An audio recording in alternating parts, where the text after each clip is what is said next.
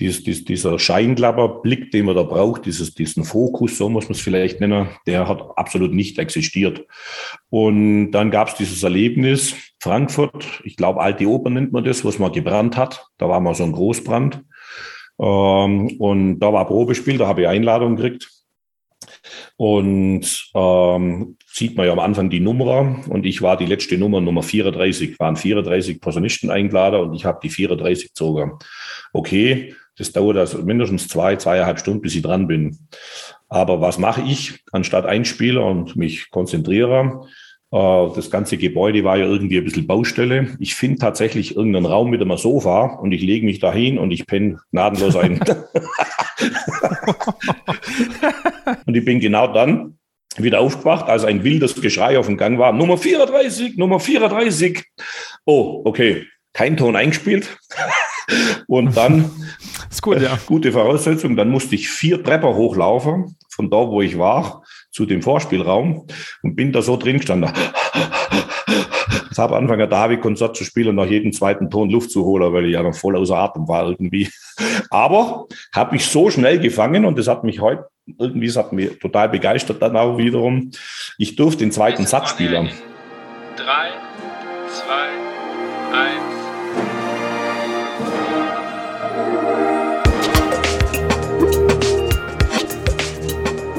Herzlich willkommen bei On Air, dem Blasmusik-Podcast. Mein Name ist Andy Schreck und ich treffe mich mit Dirigenten, Komponisten, Musikern und Visionären aus der Welt der Blasmusik. Wir sprechen über Ansichten, neue Ideen, das Leben und natürlich Musik.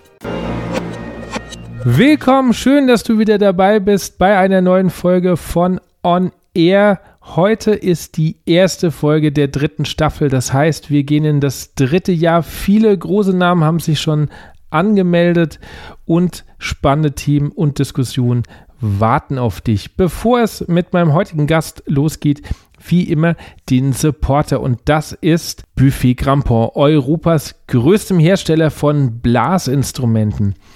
Die einzelnen Marken von Buffet Grampon stehen für langjährige Tradition und Erfahrung im Instrumentenbau und sind seit jeher führend in der Weiterentwicklung von Blasinstrumenten aller Art. Beispielsweise haben sie erst vor kurzem ein neues Ventil für Posaunen entwickelt, das Icon Valve. Auch Wegen dieser Verbindung von Tradition und Innovation im Instrumentenbau hat die Ausbildung bei Buffet Crampon an den beiden Standorten in Markneukirchen und Geretsried einen hervorragenden Ruf. Seit Jahrzehnten erlernen dort jedes Jahr viele Holz- und Blechblasinstrumentenmacher erfolgreich ihr Handwerk. Wenn du auch im Instrumentenbau interessiert bist, freut sich Buffet Crampon jederzeit auf deine Bewerbung.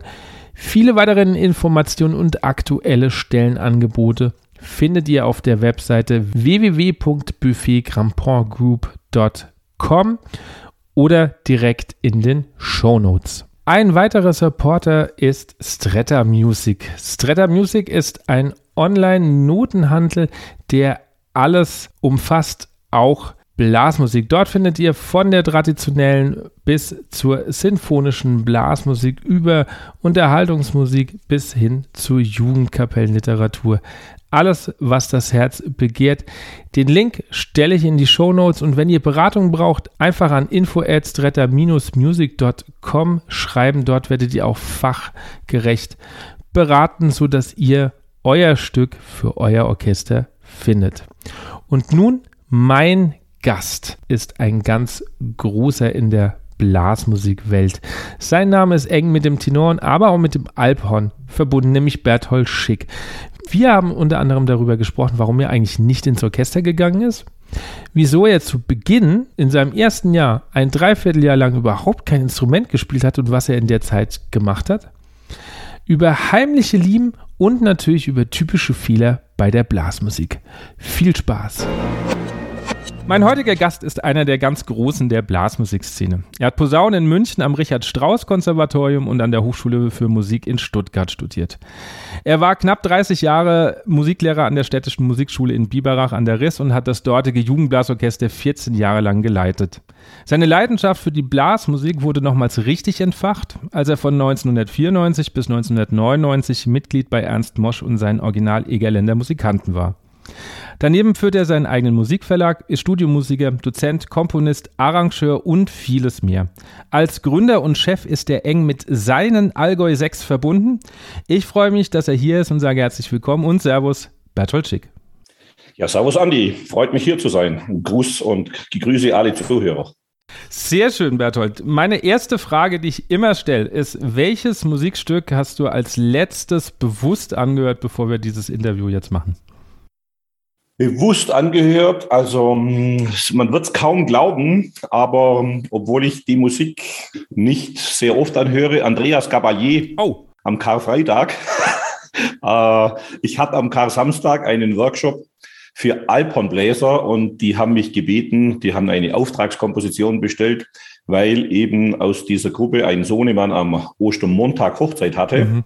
und der ein großer Gabalier-Fan war und die haben mich gebeten, ob man nicht mit dem Alphorn irgendwas machen kann, das ein bisschen an den Andreas Gabalier oder an einen Titel von dem erinnert.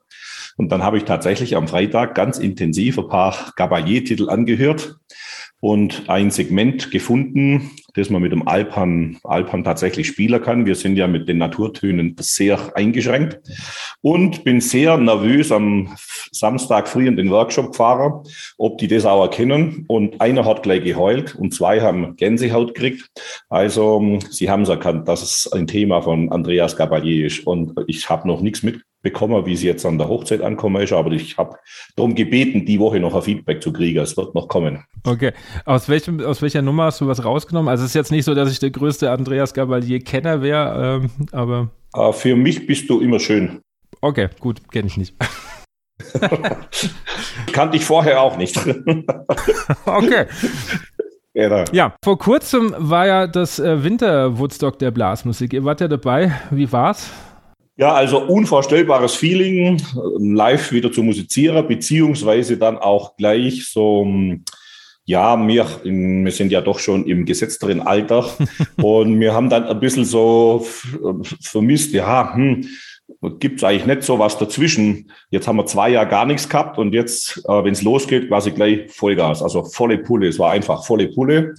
Und aber hat aber trotzdem wahnsinnig Spaß gemacht, weil es war einfach wahnsinnig viel los und vielleicht ist auch so ein gewisser ähm, Nachholbedarf geschuldet, dass das Publikum eben auch gleich wieder so ja, ähm, Vollgas gibt und dann war natürlich für uns auch kein Halten, dann gibt man natürlich auch Vollgas. Auf der anderen Seite ja ganz gut, man, wie man so schön sagt, man kommt gleich wieder richtig rein in die Schuhe.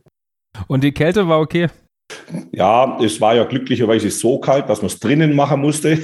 Und dann war man ja glücklicherweise im beheizten Raum. Aber natürlich war es drinnen, Corona-bedingt, ein bisschen mit mehr Bedenken wie draußen. Aber jetzt können, können wir ja schon sagen, wir sind zum Glück verschont geblieben. Mhm. Okay. Das heißt, ihr wart gar nicht auf der großen Außenbühne, wo man die Bilder gesehen hat?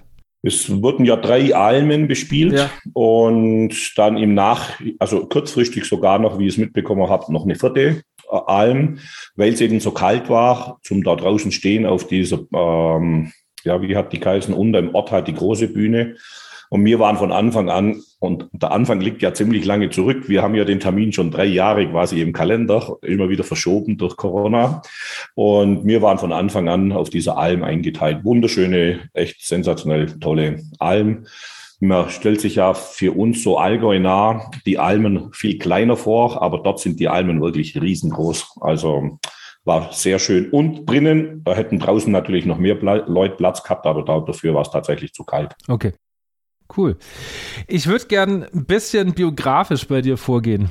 Und zwar ganz, ganz weit zurück. Wie kam Musik in dein Leben? Ja, das ist tatsächlich mit unvorstellbaren Zufällen und so zähle ich es ja oft oder erlebe ich es auch oft bei Kollegen, äh, Kolleginnen. Es ist schon wahnsinnigen Zufällen, Zufällen abhängig. Eigentlich hat mein Bruder, hat's, der bei Allgäu der Schlagzeuger, bei Allgäu 6 der Schlagzeuger ist oder war, er geht gerade so langsam, aber sicher peu à peu in musikalischen Ruhestand. Er hat eigentlich meine Eltern monatelang bearbeitet, dass er die Melodika kriegt, weil er in der Schule war, ohne dass es eine offizielle Veranstaltung der Schule war, war ein Melodika-Kurs ausgeschrieben. Mhm. Und er wollte da teilnehmen und in dem kann man sich heute fast gar nicht mehr vorstellen, aber damals war es einfach so. Damals hat man nicht so in zwei Minuten entschieden, man kauft eine Melodika für 50 D-Mark, sondern da wurde tatsächlich der Familienrat einberufen. und dann hat man halt durch das, dass der so hartnäckig geblieben ist, hat man dann halt gesagt, ja, okay, also wenn der das tatsächlich möchte, dann, dann kriegt er die Melodika, dann darf er da mitmachen.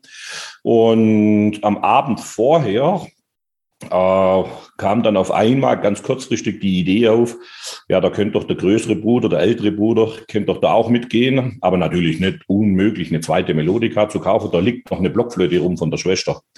Und ja, okay, stimmt eigentlich, da könnt ihr auch mitmarschieren. Und dann bin ich da mitmarschiert mit der Blockflöte. Und habe mich total gewundert, warum für alle das so schwer ist und mir das so leicht vorkam, irgendwie Luft zu geben und Finger zu bewegen und habe mir irgendwie total ja, easy. Es war total easy. Und glücklicherweise war genau in dem, in der Phase, die ersten paar Wochen, als ich da Flöte gespielt habe und so ein bisschen mit Musik in Berührung kam, dann die Ausschreibung vom örtlichen Musikverein. Ich komme ja hier aus dem wunderschönen Rot an der Rot, das musikalisch sehr positiv belastet ist durch den Musikverlag Rundel. Und der Siegfried Rundel, Seniorchef, schon einige Jahre verstorben, der war damals auch der musikalische Leiter des Musikvereins, der Dirigent, und hat dafür gesorgt, dass tatsächlich in der Jugendausbildung ein bisschen was passiert, hat es grundlegend auf den Kopf gestellt und hat für professionelle Jugendausbildung gesorgt. Und alle vier Jahre, so war es damals üblich, hat der örtliche Verein im Gemeindeblatt inseriert, um Jugend, um Nachwuchs geworben. Und da haben sich tatsächlich über 30, ich glaube 34, wenn ich es noch richtig weiß, haben sich gemeldet. Und da war ich dann auch dabei. Und dreiviertel Jahr war das furchtbar. Eine schlimme Phase für mich. Dreiviertel Jahr haben wir nur Theorieunterricht gehabt, oh. bis wir endlich ein, oh ja, bis wir endlich ein Instrument gekriegt haben. Aber vielleicht, das habe ich im Nachhinein auch schon ein paar Mal überlegt, vielleicht hat das auch so zum, zum gewissen besonderen Ehrgeiz geführt oder zur besonderen Freude, äh, dieses lange Warten auf das mhm. Instrument, dass man dann so losblickt hat. Und dann war der erste, der erste Tag, die erste Unterrichtsstunde mit einem super professionellen Lehrer, dem ich dann so im Nachhinein betrachtet wahrscheinlich alles zu verdanken habe, weil der hat es einfach gleich auf die richtige Bahn gebracht. Und wie ich dann zum Instrument gekommen bin, war ja auch so ein Zufall. Äh, als das Dreivierteljahr Theorie vorbei war, war ja tatsächlich dann ein Besuch der Musikanten angesagt mit dem Dirigent Siegfried Rundel. Und die haben ein bisschen die Instrumente vorgestellt und zusammen was gespielt und einzeln was gespielt. Und dann kam die große Quizfrage, wer möchte was für ein Instrumentspieler? Und so circa 27 haben bei Trompete gestrickt und der Rest bei Schlagzeug. Und dann hat der Siegfried, hat der Siegfried Rundel halt gesagt, na, na, na, so geht das nicht. Wir möchten ja Jugendkapelle machen. Wir brauchen alle Instrumente. Und dann hat er so jeden durchgefragt. Der war ja vom Ort. Und als ich dran kam, äh, Schick Berthold, dann sagt er, ja, bist du ein Sohn vom Schick Hans? Dann sage ich, ja, au, du wirst mal groß und kräftig, Tuba, merkst du? so hat er ja. das festgelegt.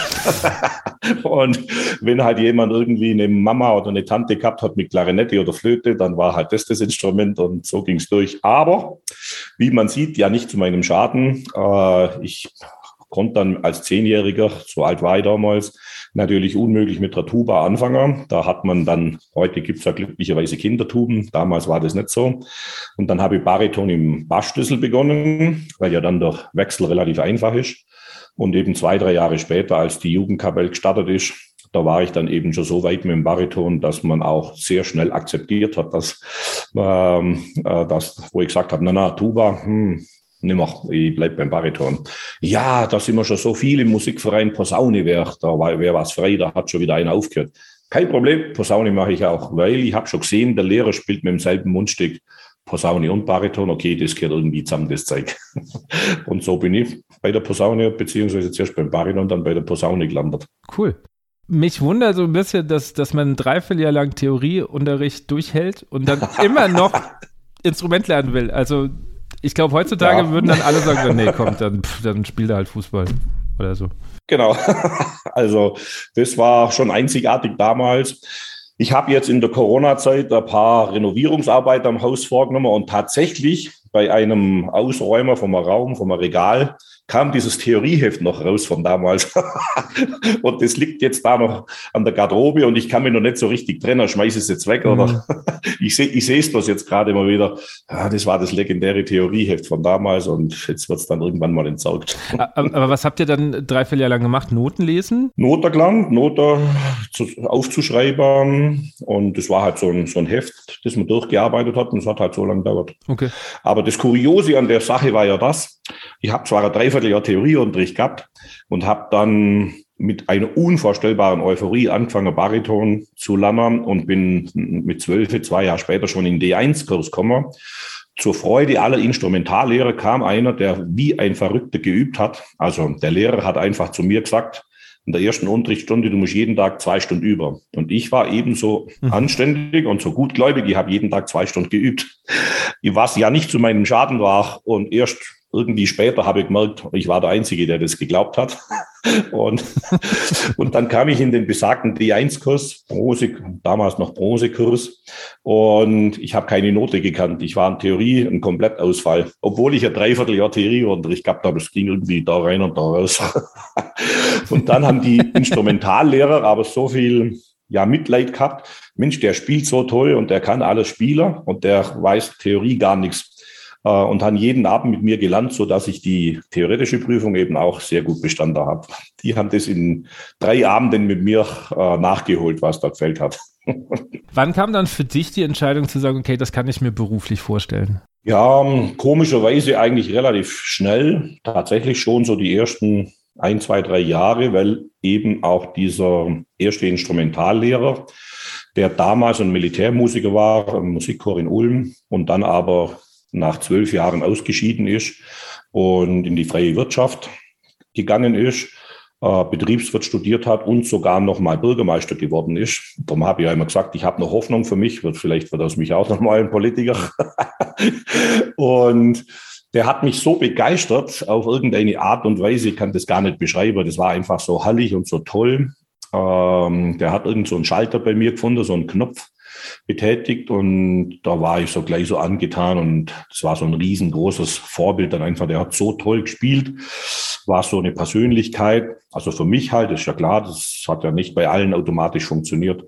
Und da war ziemlich schnell klar, oh, das möchte ich auch, wenn das irgendwie geht und so. Und dann kamen schon mit 15, 16 schon das erste Mal konkretere Gedanken, dass ich Unterlager von der Musikhochschule, damals Drossingen, das war so die nächste von uns aus, mal bestellt habe, um mal schauen, was man da überhaupt, was da die Voraussetzungen sind. Und dann kam der große Schockmoment, oh, da muss man ja Klavier vorspielen. Also dann wurde das nochmal ein bisschen vertagt. Nachher gab es zuerst mal noch ein Klavier und dann habe ich da so einen Crashkurs Klavier absolviert, dass man dann irgendwie Aufnahmeprüfung besteht. Halt, das kennen viele Blechbläser, glaube ich. Und ja. ja.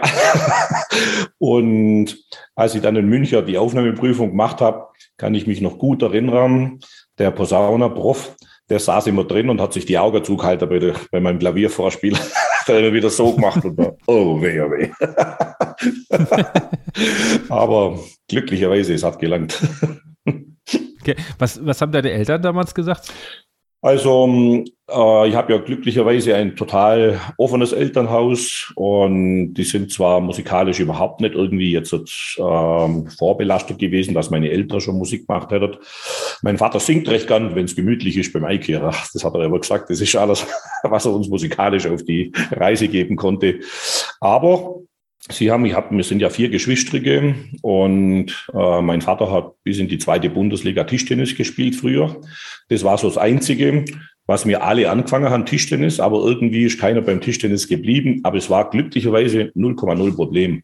Sind alle irgendwie Richtung Musik gegangen. Das war halt irgendwie im Ort auch angesagt. Und eben mein Schlagzeugbruder und ich hm, halt, haben halt dann immer noch mehr Musik gemacht. Und die Eltern haben das immer unterstützt. Jetzt gerade ähm, äh, Ostermontag habe ich Kirchenkonzert seit langer Zeit mal wieder gespielt. Klar, durch die Corona-Pause auch die Posaune mit Basstrompete und Alphorn.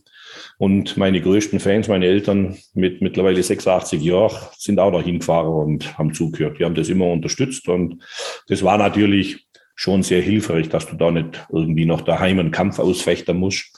Und ja, und ja okay, wenn er das machen will, dann, dann will er das machen. Also so mit 16 so, so, so das erste einzige Mal so, so eine kleine Einschränkung, dass der Papa gesagt hat, ja, super, okay, möchtest Musik machen, möchtest nicht vielleicht zuerst was Gescheites lernen.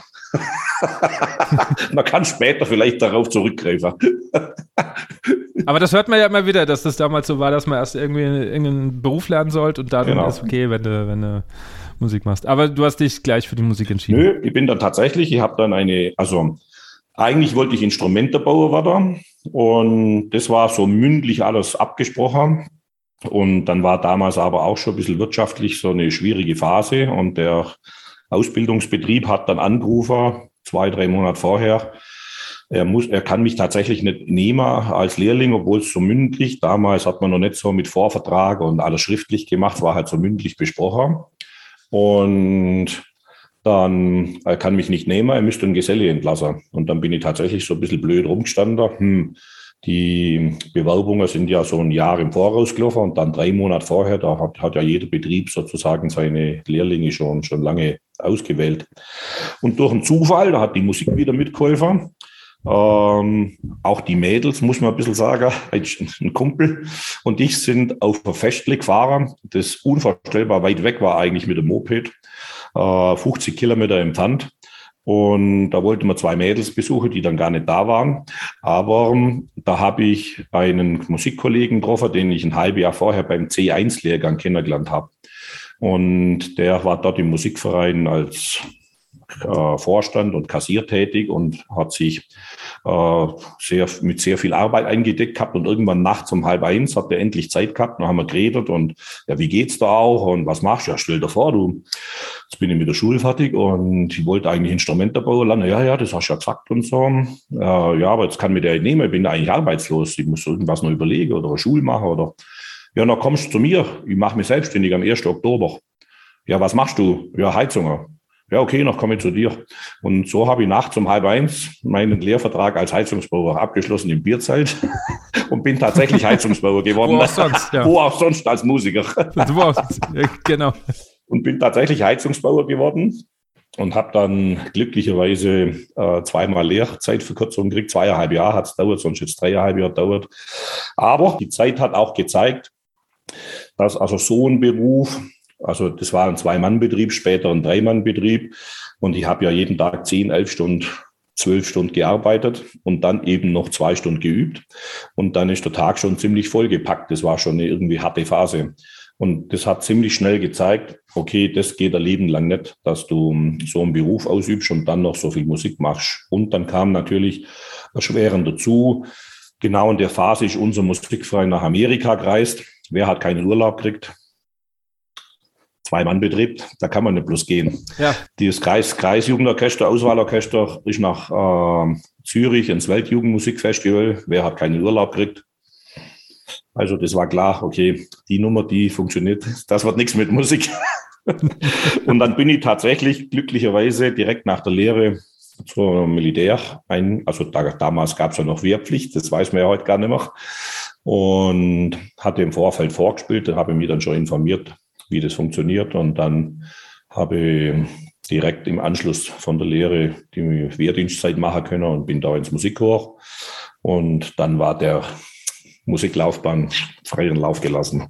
da ging es nur noch mit Musik. Wie waren so deine, deine Studienjahre, ähm, wenn man ja Musik studiert und aus dem Dorf kommt, von der Blaskapelle, äh, hat man ja nicht zwingend was, ich weiß nicht, wie, wie das bei dir war, mit Klassik zu tun. Wie war so das Auf Aufeinandertreffen von dir und Klassik im, im Studium? Also, ähm, äh, da gibt es auch zwei wunderschöne Beispiele. Der, wie gesagt, der erste Posaunenlehrer war ein sehr umsichtiger Mensch, äh, der Hans C. Äh, man kann ja den Namen sagen, er ist schon lange im Ruhestand und hat ja später dann, wie gesagt, äh, die Musiklaufbahn verlassen und ist Bürgermeister geworden. Der hat dann, da war er gar nicht so alt, vielleicht 12, 13 Jahre, da hat er schon gesehen, okay, der übt tatsächlich, der meint tatsächlich ernst. Der hat dann mich äh, aufgefordert, eine Musikkassette, das gibt's ja heute auch nicht mehr, eine Musikkassette mitzubringen, eine Lehre und hat auf eine Seite lauter klassische Posaunenkonzerte überspielt und auf die Rückseite uh, Ubi Green, uh, die 21 Posaunen, die Big Band, ich weiß nicht, ob du das kennst. Ubi Green war so ein Ami-Jazz-Posaunist, also eine richtige Größe, eine, Gen eine Generation vor J.J. Johnson oder Kai Winding. Die, die okay. haben alle bei dem gespielt. Und das war, ah, das okay. war eine Big Band Rhythmusgruppe, aber kein Saxophon, keine Trompete, einfach 20 Posauner plus ein Solist, das war der Ubi Green. Und da gibt's heute noch zwei, drei Aufnahmen, sehr empfehlenswert. Der Reift Verlag in der Schweiz hat da Rechte mal aufgekauft und die als CD wieder veröffentlicht, quasi. Ubi Green, 21 Bones. Also wärmstens zu empfehlen, sensationell. Und das waren meine erste Berührung dann mit Klassik und mit Jazzmusik und deshalb bin ja, obwohl ich ja kein, ich bin ja kein Chorusspieler, kein Jazzposaunist, bin ja klassisch ausgebildeter Posaunist, aber ich tue mich wahnsinnig leicht und habe ja oft schon Berührung gehabt mit Big Bands und wird ja versehentlich da irgendwie hininterpretiert und habe aber null Probleme, stilistisch äh, da klar zu kommen, weil ich habe die Kassette natürlich, die mein heiliger Lehrer mir aufgenommen hat, die habe ich natürlich gefühlt fünf Millionen Mal angehört, vor der Rückseite, bis nichts mehr kam, bis, alle, bis das Band durch war sozusagen. und im Musikstudium war dann tatsächlich auch, ich habe halt in Anführungszeichen nur die Posaunenkonzerte gekannt. Und durch dann mit 14, mit 16, mit 18 Teilnahme Jugend musiziert, habe dann natürlich schon ein bisschen äh, die klassische Welt so leicht kennengelernt als Blasmusikkind. Und wenn man dann im Jugend musiziert mal im Regionalwettbewerb einen ersten Preis hat, kriegt man ja eine Einladung auf so ein Landessinfonieorchester, Landesjugendorchester. Und so gab es dann so die ersten Berührungen. Und, und dann hat eben der Posaunenprofessor in München, der Ansch Giel, bei dem ich studiert habe, dann auch so die ersten, nach den ersten paar Stunden hat er mich auch aufgefordert, du, jetzt gehst mal an so ein, an so ein Musikgeschäft und besorgst dann mal klassische Musik. Du musst mal so zeigen, ein bisschen anhören. Okay, ich bin losmarschiert. Ich weiß nur wie heute. War im Angebot. Alfred Brendel spielt Beethovens Klavierkonzerte. Das war im Angebot, das habe ich gekauft. Und dann, und dann hat er mich natürlich die Woche drauf gefragt, und äh, wie lief's? Ja, ja, ich habe die Kassette gekauft, aber ganz ehrlich, ich kann sie nicht anhören an einem Stück. es ist zu anstrengend für mich. ja, was hast du gekauft? Ja, Alfred Brindel spielt Beethovens Klavierkonzert. Ja, bist du verrückter? Ja, ist ja ganz schwere Literatur. Also, machen wir anders. Ich besorge ihr Cutter und dann hat er mich mitgenommen. Er war ja Posaunist vom Bayerischen Rundfunk, Sinfonieorchester und die haben zufälligerweise an dem Abend gerade äh, Patitik von Tchaikovsky gespielt, sechste Sinfonie. Mhm. Und da gehe ich mal rein. Das ist was für Bläser. Und das hat mich so geflasht, das muss ich wirklich sagen, bis zum heutigen Tag hat mich das so geflasht. Das war so ein erhebender Moment. Und also sensationell, hat mich voll berührt. Und dann war irgendwie, okay, alles klar, das ist auch schön. Das nicht, es gibt nicht nur Blasmusik, es gibt was anderes auch. ja, ja. War für dich auch eine Option, ins Orchester zu gehen oder war das für dich immer klar, das mache ich nicht, ich gehe lieber, ich will viel spielen, ich unterrichte? Also ähm, so phasenabhängig. Es gab schon unterschiedliche Phasen. Natürlich auch ein bisschen so um, angesteckt, motiviert von den Studienkollegen, vom Posaunerlehrer, der immer auch diese Laufbahn ja ein bisschen mir schmackhaft machen wollte. Gab es dann schon Überleger, ja, okay, stimmt, könnte mir vielleicht auch vorstellen. Aber ich bin immer so mit gemischten Gefühlen zum Probespiel gefahren. Von heutiger Sicht aus weiß ich, dass ich dann hätte auch daheim bleiben können, wenn du da mit gemischten Gefühlen hinfährst ähm, so war ich in Leipzig mal im, im Probespiel und die ganze Hinfahrt war klar, als ich dann irgendwie so ähm, ja, den ehemaligen Osten in Aufbau so kennengelernt habe, da durchgefahren bin. Nö, das ist nicht deine Gegend, da gehst du sicher nicht hin. Und, und mit dieser Einstellung kannst du kein Probespiel gewinnen, das geht einfach nicht. Aber ähm, es, es, es hat einfach so dieser, dieser, ja, dies, dies, dieser Scheinklapperblick, den man da braucht, dieses, diesen Fokus, so muss man es vielleicht nennen, der hat absolut nicht existiert. Und dann gab es dieses Erlebnis, Frankfurt, ich glaube, Alte Oper nennt man das, was man gebrannt hat. Da war mal so ein Großbrand. Ähm, und da war Probespiel, da habe ich Einladung gekriegt. Und ähm, sieht man ja am Anfang die Nummer und ich war die letzte Nummer, Nummer 34, waren 34 Posaunisten eingeladen und ich habe die 34 gezogen. Okay, das dauert also mindestens zwei, zweieinhalb Stunden, bis ich dran bin. Aber was mache ich, anstatt einspiele und mich konzentriere? Äh, das ganze Gebäude war ja irgendwie ein bisschen Baustelle. Ich finde tatsächlich irgendeinen Raum mit einem Sofa und ich lege mich dahin und ich penne gnadenlos ein. und ich bin genau dann wieder aufgewacht, als ein wildes Geschrei auf dem Gang war. Nummer 34, Nummer 34. Oh, okay. Kein Ton eingespielt. Und dann, ist gut, ja. gute Voraussetzung, dann musste ich vier Trepper hochlaufen, von da, wo ich war, zu dem Vorspielraum und bin da so drin gestanden. Ich habe angefangen, David-Konzert zu spielen und nach jedem zweiten Ton Luft zu holen, weil ich ja noch voll außer Atem war irgendwie. Aber habe mich so schnell gefangen und das hat mich heute irgendwie, das hat mich total begeistert dann auch wiederum.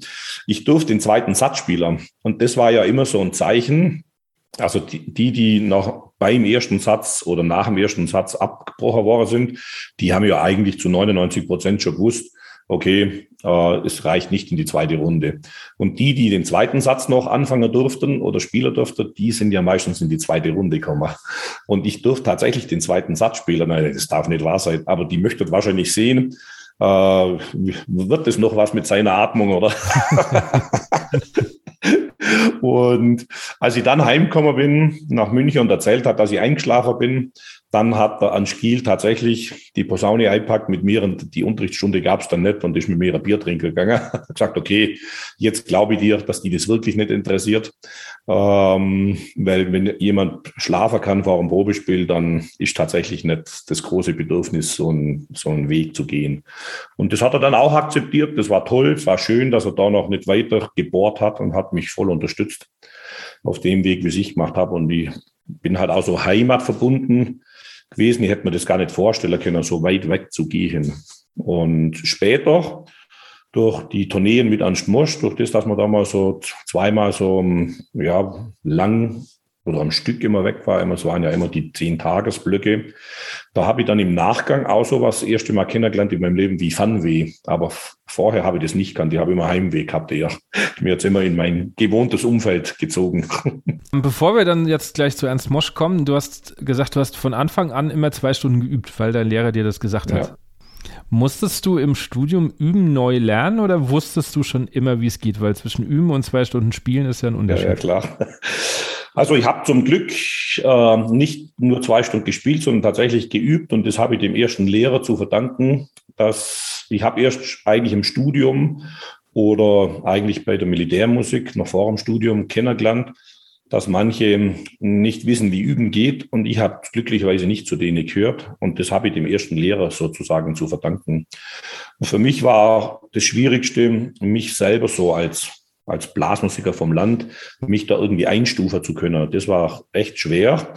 Und meine Musikchor-Laufbahn war ja, dass ich erst, also dass ich ja eigentlich vorgesehen war für das Musikchor, Heeresmusikchor 100 in Münster, Westfalen, was aber ziemlich weit weg ist, 642 Kilometer, war Haustier, Haustier, weiß ich noch. Und ähm, und dann war ja dort vor zweieinhalb Jahren die Berufsausbildung als Heizungsbauer mit zehn und elf und zwölf Arbeitsstunden pro Tag plus zwei Stunden üben. Und dann war ich im Musikchor angekommen und habe gedacht so, boah, super, jetzt hast du ja voll viel Freizeit, jetzt übst du ja nur noch acht Stunden, jetzt bist du ja Berufsmusiker, jetzt wirst du acht Stunden üben. Und als ich ja wochenlang acht Stunden geübt habe, habe ich links und rechts so einen Bluterguss an der Lippe gehabt, wo das Mundstück runterkommt. und dann ich, ah, okay, da ist jetzt auch was faul, also das kann auch nicht sein. Und dann waren da zwei Kollegen, die dann natürlich im Laufe der Zeit noch viel besser kennengelernt habe, aber die erste Woche noch nicht.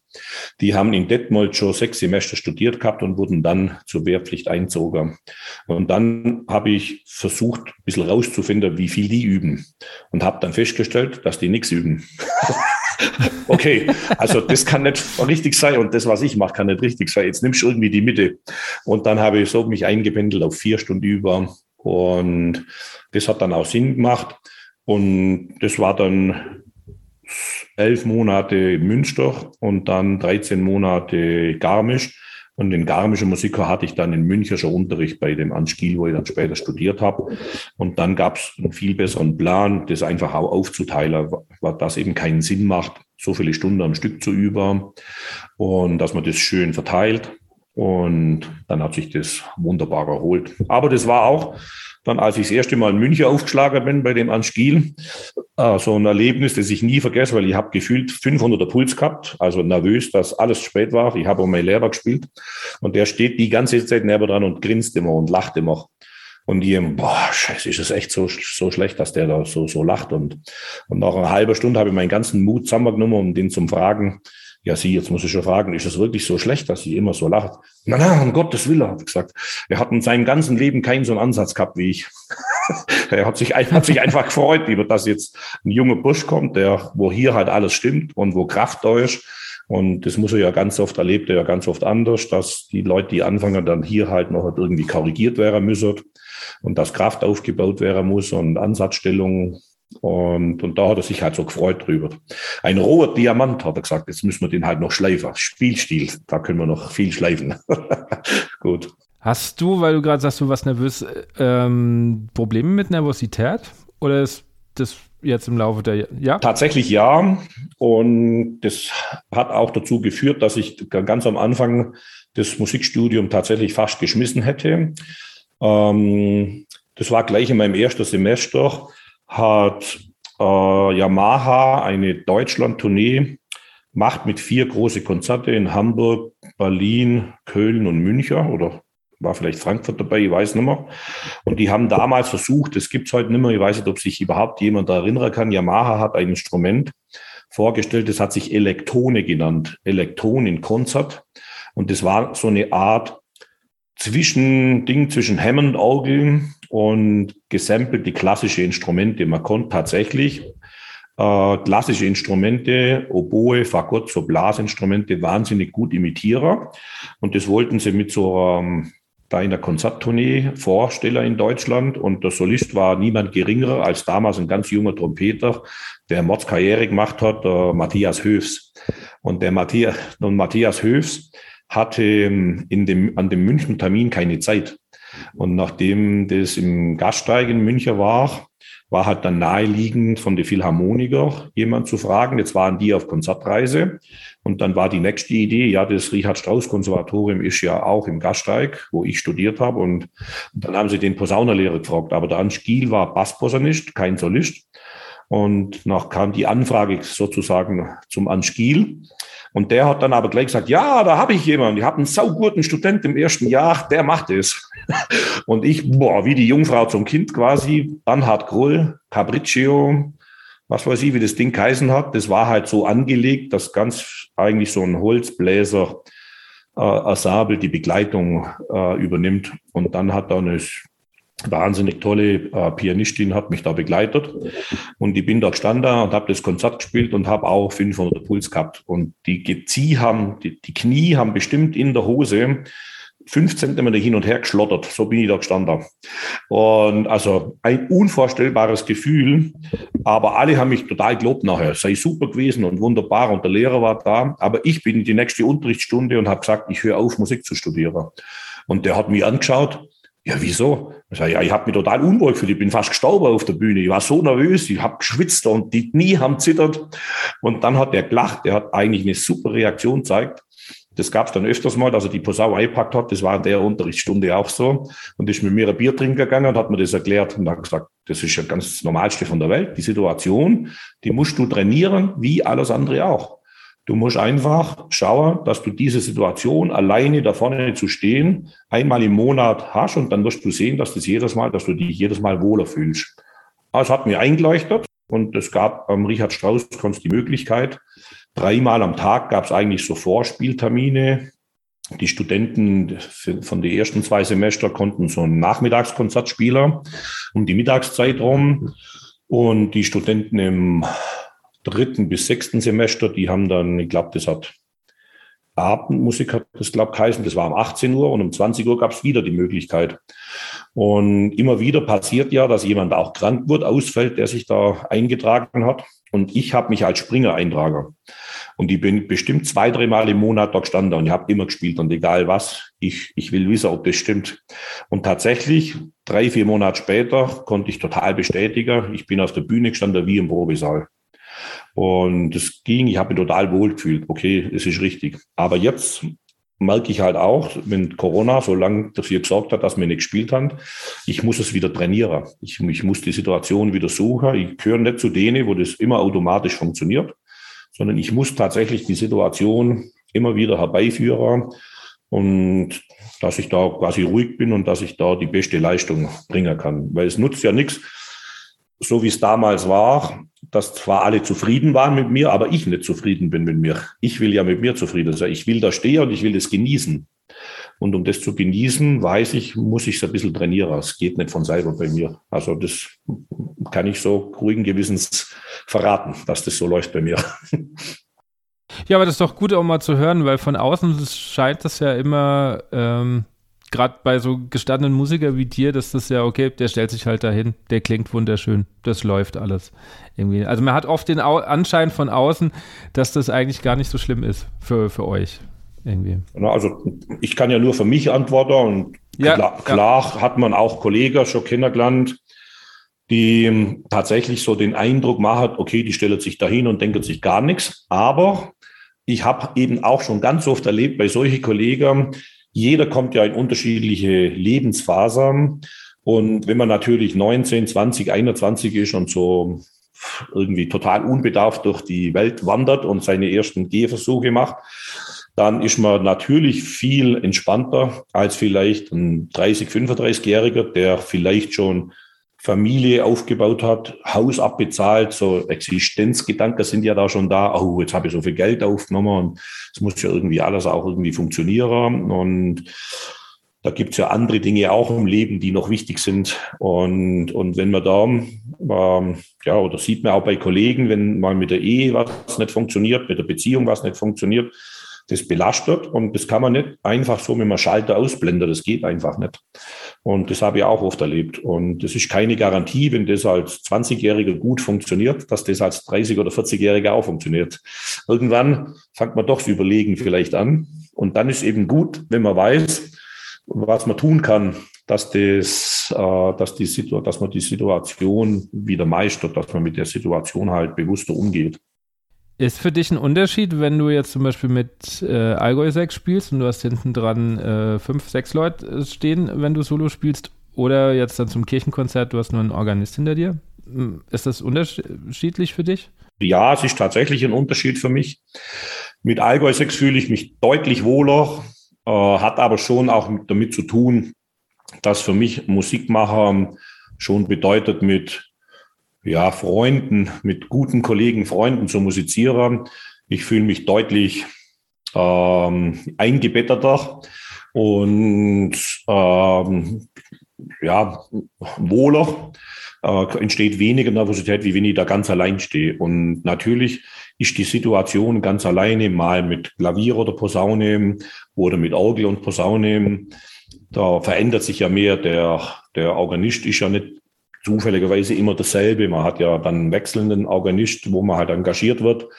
Und ähm, die Situation fühlt sich schon noch nackiger an, sage ich immer. Man, ist ein bisschen, man steht noch alleiniger vorne dran.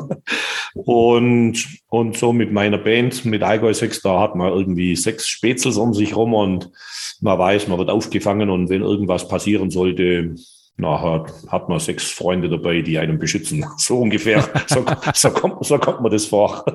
So empfinde ich es zumindest. Ja. Ist, ist da vielleicht auch dabei, also das habe ich jetzt immer wieder gehört und ich kenne das auch so ein bisschen von mir, dass wenn ich, ähm, ja, wenn ich jetzt Blasmusik mache und da wird ein Fehler passieren, finde ich das immer persönlich weniger schlimm, als wenn ich was Klassisches spiele, weil da ja immer so dieses im Hintergrund, auch vom Studium natürlich noch geprägt, dieses, es muss ja alles perfekt sein. Weißt du, was ich meine? Ja, ja, klar, äh, kann ich nicht ganz teilen. Das, also ich, ich weiß genau, was du meinst, aber ja. das, hat, das hat damit zu tun, also wir nennen das immer äh, Hemmschwelle, wenn mhm. wir äh, 1000 Kilometer wohin fahren, womöglich haben wir noch eine Landesgrenze passiert, dann ist die Hemmschwelle so weit gesunken, dass du quasi überhaupt nicht nervös bist, weil du bist so weit weg, keiner kennt dich und boah, super. Und ja. hin und wieder muss man schon aufpassen, dass die Hemmschwelle nicht im Minusbereich fällt, sagen wir, dass uns zu sehr egal wird. Das darf ja nicht sein. Aber ich kenne das Gefühl, äh, und das haben wir tatsächlich mit Allgäu 6 sehr oft, ähm, dass man halt Veranstaltungen spielen mit, mit einer gewissen Grundlautstärke. Wir spielen ja im Sommer auch Zelte. Und dann ist es tatsächlich so, dass einem, wenn irgendein äh, Kiekserle passiert, weniger ausmacht, weil ja der in der Grundlautstärke der ja. Pegel ein bisschen untergeht. Aber wir haben, wir haben ja auch Veranstaltungen, äh, richtige Konzerte in Haller, wo es mucksmäusle ruhig ist, wie beim klassischen Konzert. Und dann fühlt sich's auch wirklich genau gleich an. Und der wirklich schwierigste Auftritt ist immer der Saisonauftakt hier im eigenen Dorf, wo ich quasi runterschaue und jeden kenne und irgendwelche alte Schulkollegen oder Lehrer sitzen oder Nachbars sitzen. Äh, und dann ist es dort auch genau diese Konzertatmosphäre mucksmäusle ruhig. Der Musikverein ist der Veranstalter. Die Leute kenne ich ja, das sind ja jetzt eigentlich alle Verantwortlichen oder fast oder ganz viele von denen Verantwortlichen sind ja die Leute, mit denen ich angefangen habe damals. Da sind ja wahnsinnig viel geblieben. Und das sind ja die, die heute oder der, der letzte Vorstand waren ehemalige Schüler von mir, der dann Vorstand vom Musikverein ist. Und wenn du dann alle so kennst und wenn es dann so mucksmäusli ruhig ist, dann ist der Anspannungspegel schon auch ganz am Limit. Dann ist er ganz ober. Aber so kann ich es nachvollziehen, dass es dann bei so einer Veranstaltung ist man halt noch angespannter und schreckt man mehr zusammen, wenn irgendwas passiert, wie wenn du bist im Bierzelt, da ist Grundlautstärke, du bist 1000 Kilometer wegfahrer. Da kann dich gar nichts umbringen, irgendwie so, da fühlt man sich total relaxed. Ich habe in der Begrüßung ja schon gesagt, und du hast das so ein bisschen angesprochen, 94 kam Ernst Mosch. Wie kam es dazu? Ja, wie halt die Zufälle des Lebens so spielen. Über die Zufälle haben wir es schon gehabt heute, gell? Ja. Und man ist ja dann ein bisschen so unterwegs als, als Musikant, als Blechbläser, mal in dem Studio und damals als Aushilfe. Und so bin ich natürlich auf Musikkollegen getroffen, die beim Ernst Mosch bei den Jägerländer spielen. Und die haben mir dann vorgeschlagen. Und eigentlich gab es das schon zwei, drei Jahre vorher. Da gab es so eine ja, ganz exotische Neuner-Besetzung, die Wörnitztaler Musikanten. Und ähm, da habe ich den Farin Sastodi kennengelernt, weil der da, da waren zwei hohe Blech, zwei Hölzer, ähm, Schlagzeug, sagen wir, was waren da alles dabei? Tuba, der E-Bass gemacht und eben ein ganz ungewöhnlich, ein Posaune- oder Tenorhornspieler sowie eine Art Nebenmelodiespieler von der Tanzelmusik und so. Und eben einer von den zwei hohe Blechler war fast immer der Farin Sastodi und der war recht angetan von mir und hat mich dann eingeladen bei einer Aufnahme von von Mosch, das ist ja nicht weit weg, Bad Wörishofen, das Tonstudio von mir, von hier, von Rot an der Rot, das ist 50 Kilometer. Und er stellt mich mal, ich stell dich mal vor, hat er gesagt, kommst mal mit. Und gesagt, getan, aber irgendwie hat sich noch nichts entwickelt oder war kein Bedarf. Und dann zwei, drei Jahre später war dann irgendwie Bedarf und dann bin ich dazugekommen. Und dann haben die Musikkollegen, ich habe ja mit dem Tudor ähm, Posaunerquartett gespielt und mit dem Toni Scholl, mit dem Hans-Rainer Schmidt sind ja lauter Tenorhorn-Kollegen in der Phase gewesen, auf unterschiedlichste Art äh, miteinander musiziert. Und die haben den Ernst Moscher mal meine Soloaufnahme Trombonikus, die ich gemacht habe, den Hummelflug vorgespielt und das hat einen sehr äh, ja, irgendwie getroffen, dass man mit der Posaune so schnell spielt. Den will er kennenlernen. Und, und dann bin ich quasi zum Probespiel mitgekommen. Ähm, Karl Moik, lustige Musikanten, gab es damals doch die Fernsehsendung noch, nach Klagenfurt, eine unvorstellbare lange Busfahrt, irgendwie acht Stunden oder keine Ahnung, sind wir im Bus gehabt. Und die Neuen, der Oswald Windrich, der heute noch dabei ist, der Ossi an der Tuba. Wir zwei waren die Neuen an dem Tag. Wir mussten direkt hinter den äh, hinter den Chefsitzer, weil da wurde geraucht im Bus und wir haben den ganzen Qualm abgekriegt. und irgendwann hat er sich halt mal umdreht und hat ein bisschen geredet mit uns und ähm, hat halt gesagt, dass er die Aufnahmen gehört hat und dass ihm das imponiert hat. Und damals waren die Fernsehsendungen ja drei Tage mit Probe und Zeig und Freitag war schon eine Stillprobe, Samstag, Sonntag Aufzeichnung und am Sonntag früh gab es tatsächlich so eine Art Vorspiel. Nach dem Frühstück, das Buffet, hat er im Hotel den Raum räumen lassen. Und dann sind aber nicht die zwei neue gekommen, sondern immer das komplette Register. Also das war, für, das war für die, die schon ein paar Jahre mitspielen, auch Probespiel. Das war hochinteressant. die, haben, die haben gleich geschwitzt wie ich. Und dann haben wir, da haben wir da nicht irgendwie ein Solo vorgespielt, darf nicht äh, einer zaubern, was er will, sondern dann haben wir da eben eine, Polka gespielt und der wollte sehen, wie man sich da anstellt und wie man reagiert, wenn er dies oder jenes verändern möchte und so. Und dann war dabei. So ging das. Ratzfatz. Okay. Und wie war da das Thema Nervosität, beziehungsweise da bist du ja nicht eingeschlafen, da warst du ja anscheinend wichtig. genau, genau. Also ähm, das war natürlich so eine Phase, wo ich abnormal viel gespielt habe. Äh, direkt vor dem, äh, vor der Egeländer Musikant, habe ich ja eine Obergreiner Band gemacht. Und wir haben 100 Allgäuer Dorfmusikanten und wir haben teilweise 100 Jobs im Jahr gespielt. Das ist ziemlich viel. Und 100 Mal dann auf der Bühne zu stehen, dann ist man schon ziemlich abgebrüht. Und ähm, dann alles noch drumherum mit Aushelfer und Studiomucker und also das war schon eine sehr lebhafte Phase. Äh, meine Frau hat ab und zu dann geschumpfen, du bist ja nur noch unterwegs. Okay, stimmt. Ja, muss man ab und zu wieder daheim bleiben. Und da gab es das Thema Nervosität in dem Sinn nicht, weil man so unvorstellbar in Routine war, weil man einfach so viel gespielt hat. Glücklicherweise war das eine sehr starke Phase. Kannst du dich noch an dein erstes Konzert dann auch erinnern mit ihm? Ja, ähm, ich, also es war ja so, in meiner Phase gab es dann zwei Tourneen, jeweils 30 Tage. Und beides Mal war ja der Ablauf dasselbe, dass quasi immer so ein Zehnerblock. Wir waren zehn Tage unterwegs, zehn Tage Pause, zehn Tage unterwegs, zehn Tage Pause. Und zwei Jahre später das im Prinzip denselben Ablauf nochmals. Den Ort wüsste ich nimmer wo ich war. Und das Erlebnis war auch immer so, ähm, du bist in den Bus eingestiegen und zehn Tage später ausgestiegen, als ob man dir eine Droge verabreicht hätte, so irgendwie. Du weißt gar nichts mehr. äh, die, die Tournee war, sage ich es richtig, 96 und 98, oder? Ich glaube, 95 war das geplant, dann war der Ernst Mosch noch krank in dem Herbst, dann war es im Frühjahr 96.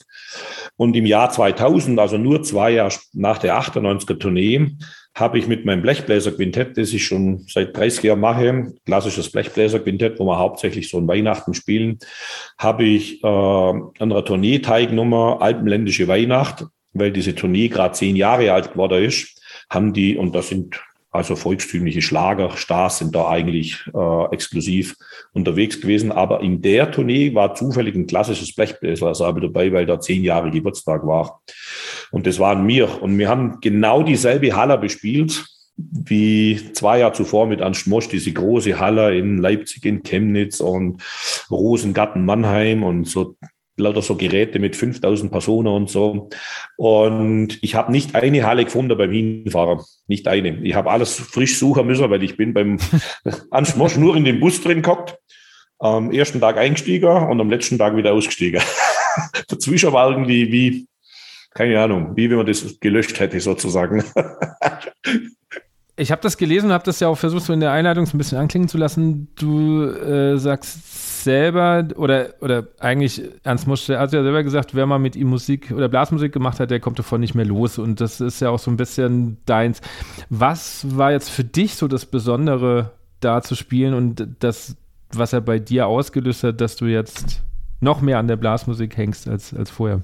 Also da gibt es ja das schöne Zitat, äh, wenn man einmal infiziert wurde mit dem böhmischen Virus, dann wird man nicht mehr losgelassen. Und ich bin ja schon infiziert angereist sozusagen.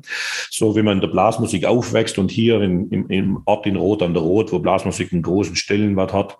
Und dann damals oder auch bis heute noch im Prinzip so ein bisschen besonderes Notenmaterial, weil ja der Siegfried Rundel viele Arrangements, die viele Blasmusiker als Druckarrangements kennen. Die sind im Musikverein Rot als Manuskripte heute noch handgeschrieben in der Mappe.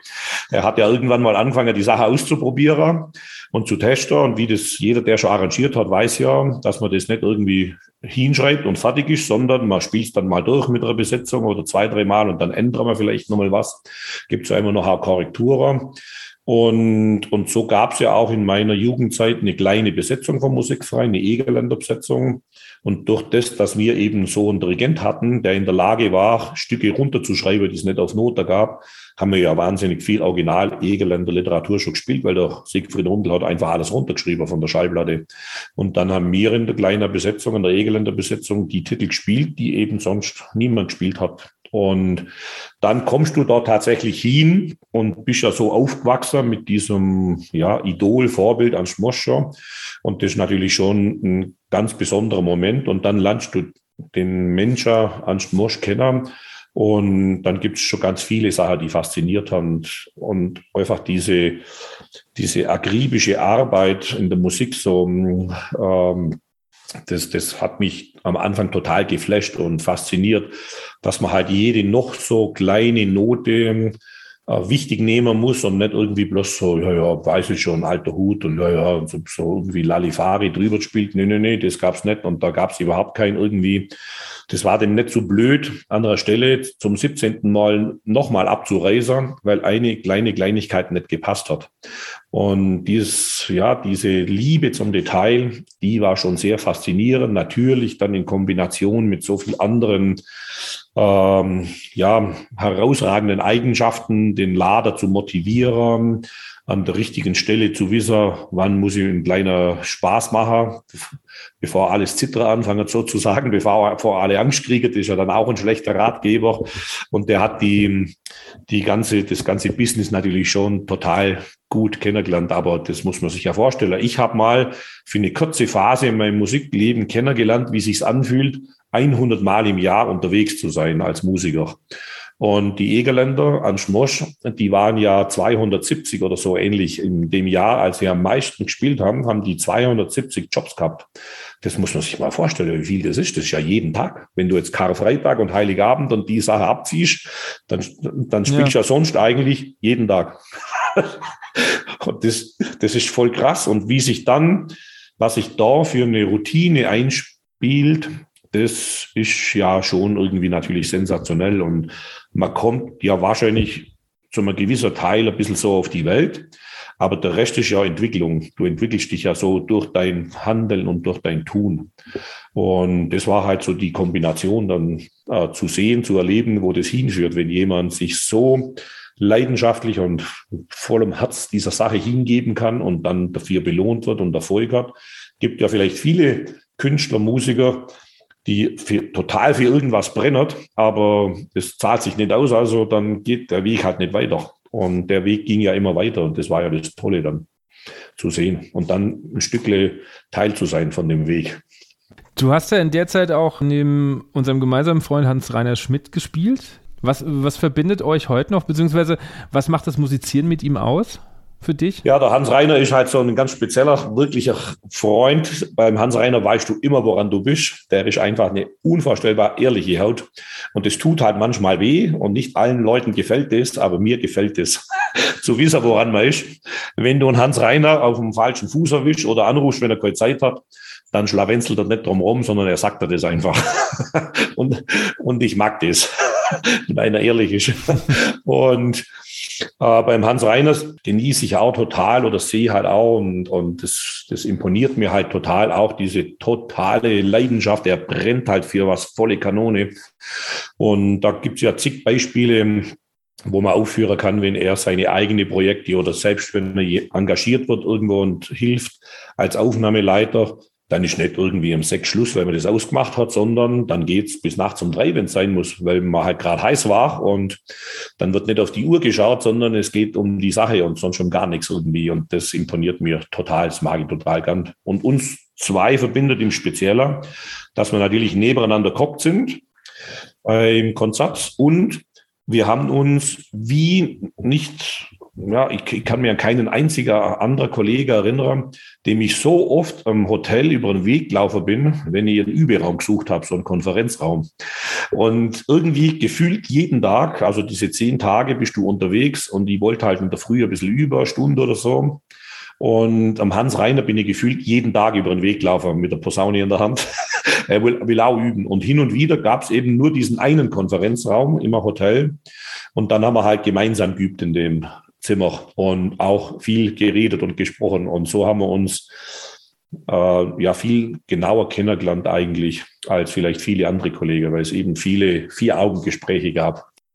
Ja, das mit dem Üben kann ich äh, nachvollziehen. Ich erinnere mich, dass ich vor zwei Jahren haben wir eine CD-Aufnahme gehabt und er als Dirigent und immer wenn die das Orchester Pause hatte, hat er genau. geübt. so, also so nicht mal selber Pause machen, nein, dann muss ich jetzt erstmal für mich nochmal eine halbe Stunde Töne aushalten oder so. Also Wahnsinn.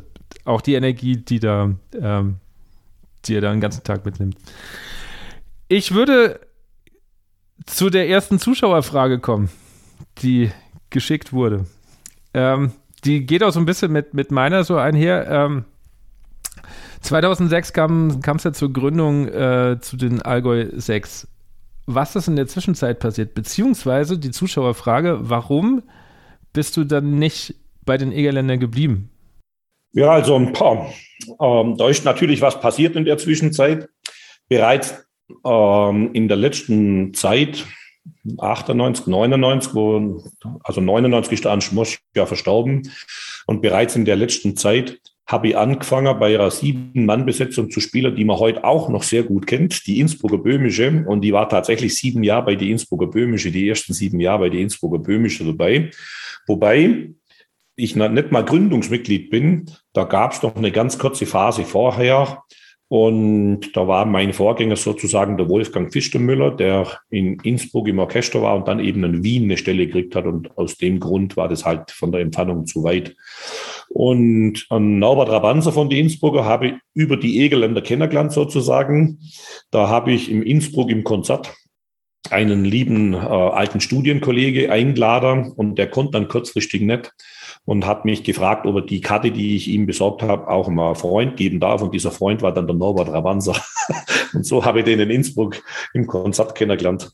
Und dann hat mich das total erinnert an meine Jugendzeit. Ich habe ja schon gesagt, im Musikverein hier in Rot ähm, ist eine ganz ja, rege äh, musikalische Aktivität immer gewesen. Und es gibt bis heute den Musikverein wie in jedem Dorf diese Egerländer Besetzung gibt's nicht mehr, weil das natürlich auch wie woanders ein bisschen abgelöst worden ist. Da hat man ja in meiner Jugendzeit auch Hochzeiten und solche Sachen gespielt. Und das ist ja abgelöst worden durch Alleinunterhalter und Band, äh, Bandmusik. Und dann gab's aber auch damals schon tatsächlich eine Siebener Formation, eigentlich genau in der Besetzung, wie jetzt Allgäu 6 oder wie Dinsburger sind, drei hohe Blech und ähm, zwei Tenorblech, Tuba, Schlagzeug. Und damals hat es B- und E-Kapelle geheißen. Burgenland und Egerland-Kapelle war eigentlich nur regional hier im Dorf sozusagen bekannt. Ein paar junge Wilde, die eben auch schon zu siebt Polka gespielt haben, wenn die Festler halt noch kleiner waren, so Garagerfestler und so Zeug. und dann komme ich da viele Jahre später wieder an so eine Formation mit den Innsbrucker und es hat mich total fasziniert. Und das war ja im Anfang so, man kann sich das heute gar nicht mehr richtig vorstellen, wie so manchmal so Entstehungsgeschichten sind. Eigentlich war das nur so unplugged Geschichte. Wir haben fünf, sechs, sieben, acht Mal im Jahr gespielt, mehr so aus Spaß und der Freude. Und der ursprüngliche Besetzungsgedanke der Innsbrucker war ja, dass das die kleine Besetzung vom Sinfonieorchester in Innsbruck, von die, waren ja alle sieben am Anfang einfach Kollegen, Orchesterkollegen von Innsbruck. Und warum die überhaupt gespielt haben, äh, das hat man ja heute leider auch, die meisten kennen das gar nicht mehr, der Norbert hat äh, Obergreiner Titel komponiert. Und, und das war die Urform der Innsbrucker ohne Böhmisch. Es hat einfach Kaiser die Innsbrucker und da gibt's, ich weiß es sogar zwei Scheiber oder drei, ich glaube zwei habe ich glaube. Und die hat er mir eben geschenkt als Dankeschön, weil ich ihn ins Konzert eingeladen habe bei die Innsbrucker und ich habe mir dann, habe das dann angehört und war ja Oberkreiner vorbelastet, habe mich natürlich dann gemeldet und das hat er sich total gefreut, dass sich jemand meldet, weil oft verschenkt man heute CDs und du kriegst nie eine Meldung, nie ein Feedback. Ja, ja. Und und das war halt natürlich seine äh, völlig eigenständige Art zu komponieren, die mich, die mich mir total gefallen hat. Und natürlich auch eine fremde Besetzung. Bis dahin war ja Obergreiner Band Trompete, Klarinette. Und die haben das halt mit zwei Trompeten gespielt, anstatt Klarinette. Und die Obergreiner Band war aber im Prinzip ein reines Studioorchester, Studioband. Da hat der Freddy Gradwohl, hat die Tontechnik gemacht. Akkord ein mega Akkordeon- und Gitarrespieler, mega Musiker, der Freddy Gradwohl. Und der hat Akkordeon und Gitarre drauf gespielt. Und der hat damals hauptberuflich bei den Nurztalern gespielt. Und das ist eine Profiband, die, glaube auch an die 200 Mal unterwegs ist im Jahr. Also die Innsbrucker konnten in der Studiobesetzung unmöglich live spielen. Es ging nicht weil ein Mann zwei Instrumente gespielt hat und der Mann so gut wie nie Zeit hat. Und dann entstand quasi die etwas größere Besetzung, die siebener Besetzung aus dem Orchester. Und das hat sich dann ein bisschen so entwickelt. Und am Anfang hat, haben wir nicht mal eigene Notenmappe gehabt. Wir, jeder hat ein bisschen was mitgebracht. Und dann hat man so Gasselfest und Kellerfest in Südtirol und Tirol so Sachen gespielt. Bis zu dem Moment, ich glaube im zweiten Jahr oder so, haben wir eine CD aufgenommen. Und dann ist das auf einmal explodiert. Und dann, aber selbst da waren noch nicht so viel eigene Sache. Das hat sich dann jedes Mal mehr entwickelt. Und auf einmal haben wir eben nicht mehr siebenmal und sechsmal gespielt, sondern 30 Mal. Und ich bin 30 Mal über einen Funpass gefahren. Und irgendwie, da ging es los, um das Steiermark zu spielen. Und ich fahre ja vier Stunden, bis ich dann bei irgendwo bin, wo ich mitfahren kann. Und am Nacht, in der Nacht dasselbe Spielchen rückwärts. Und ich steige in Rosenheim ins Auto ein, von der Steiermark kommen und es ist schon Tag. Und die war die ganze Nacht nicht im Bett und muss dann von Rosenheim allein heimfahren noch. Und da kam dann eben der Gedanke immer stärker auf bei mir, Mensch, das muss doch bei uns auch funktionieren hier. Ähm, bevor was passiert, muss man denn so lange warten, bis man mal im Graber steht. Und dann habe ich mich verselbstständigt mit Allgäu 6. Aber das ist dazwischen passiert. Okay. Und warum bist du nicht bei den Egerländern geblieben? Ja, da hat mich diese Kleinbesetzung hat mich so total fasziniert. Mit sieben Mann, wo du halt immer dran bist und nicht Pausezähler musst. Hm. Und äh, ich war immer, äh, immer mutig, neue Wege zu, zu bestreiten, mich nicht auszuruhen. Okay, das ist jetzt irgendwie es läuft alles von selber, ich muss nichts machen. Ne? Das, ich war immer bereit, ein mhm. gewisses Risiko einzugehen. Und das hat mich halt in der Phase dann einfach, ich war neugierig, ich war irgendwie ja, wunderfitzig, wie man bei uns sagt, mit der, mit der Kleinbesetzung zu spielen. Und, und dann bin ich da diesen Kleinbesetzungsweg gegangen. Eine eigene große Besetzung aufzumachen, war dir nichts? Oh, ist nicht ausgeschlossen sozusagen. Habe hab, hab ich ja sozusagen schon mal ein bisschen gemacht in den äh, ja, in der Zeit vor den Egerländer Musikanten äh, hat ja ein ganz lieber Freund von mir, das, wir sind ja quasi Sandkastenfreunde, der Eugen Benterle und seine Blaskapelle Allgäu.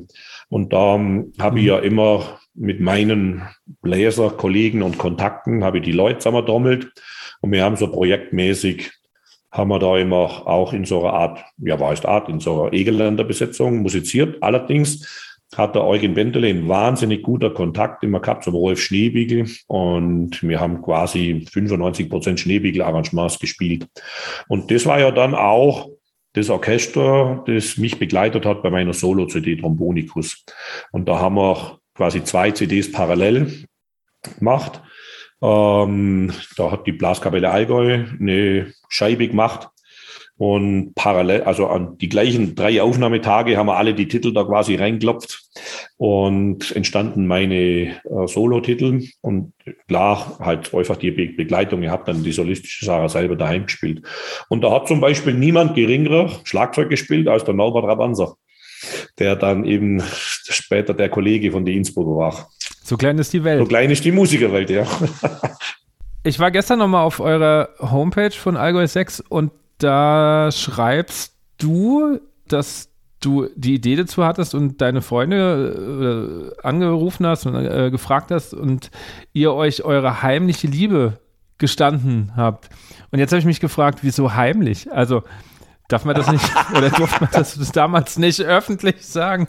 Ja, also mm, du bist ja auch nur eine, eine jüngere Generation und es war tatsächlich so, als sie in der Zeit ähm, 98, 99 so Richtung Innsbruck musikalisch gekommen bin mit der kleinen Besetzung Innsbrucker, Böhmische, hat mich äh, habe ich, hab ich verschiedene Sachen neu kennengelernt und ich habe auch neu kennengelernt, dass die Orchestermusiker die Trompeter sind ja auch bis zum heutigen Tag unverändert, die drei Leute, die äh, damals dabei waren.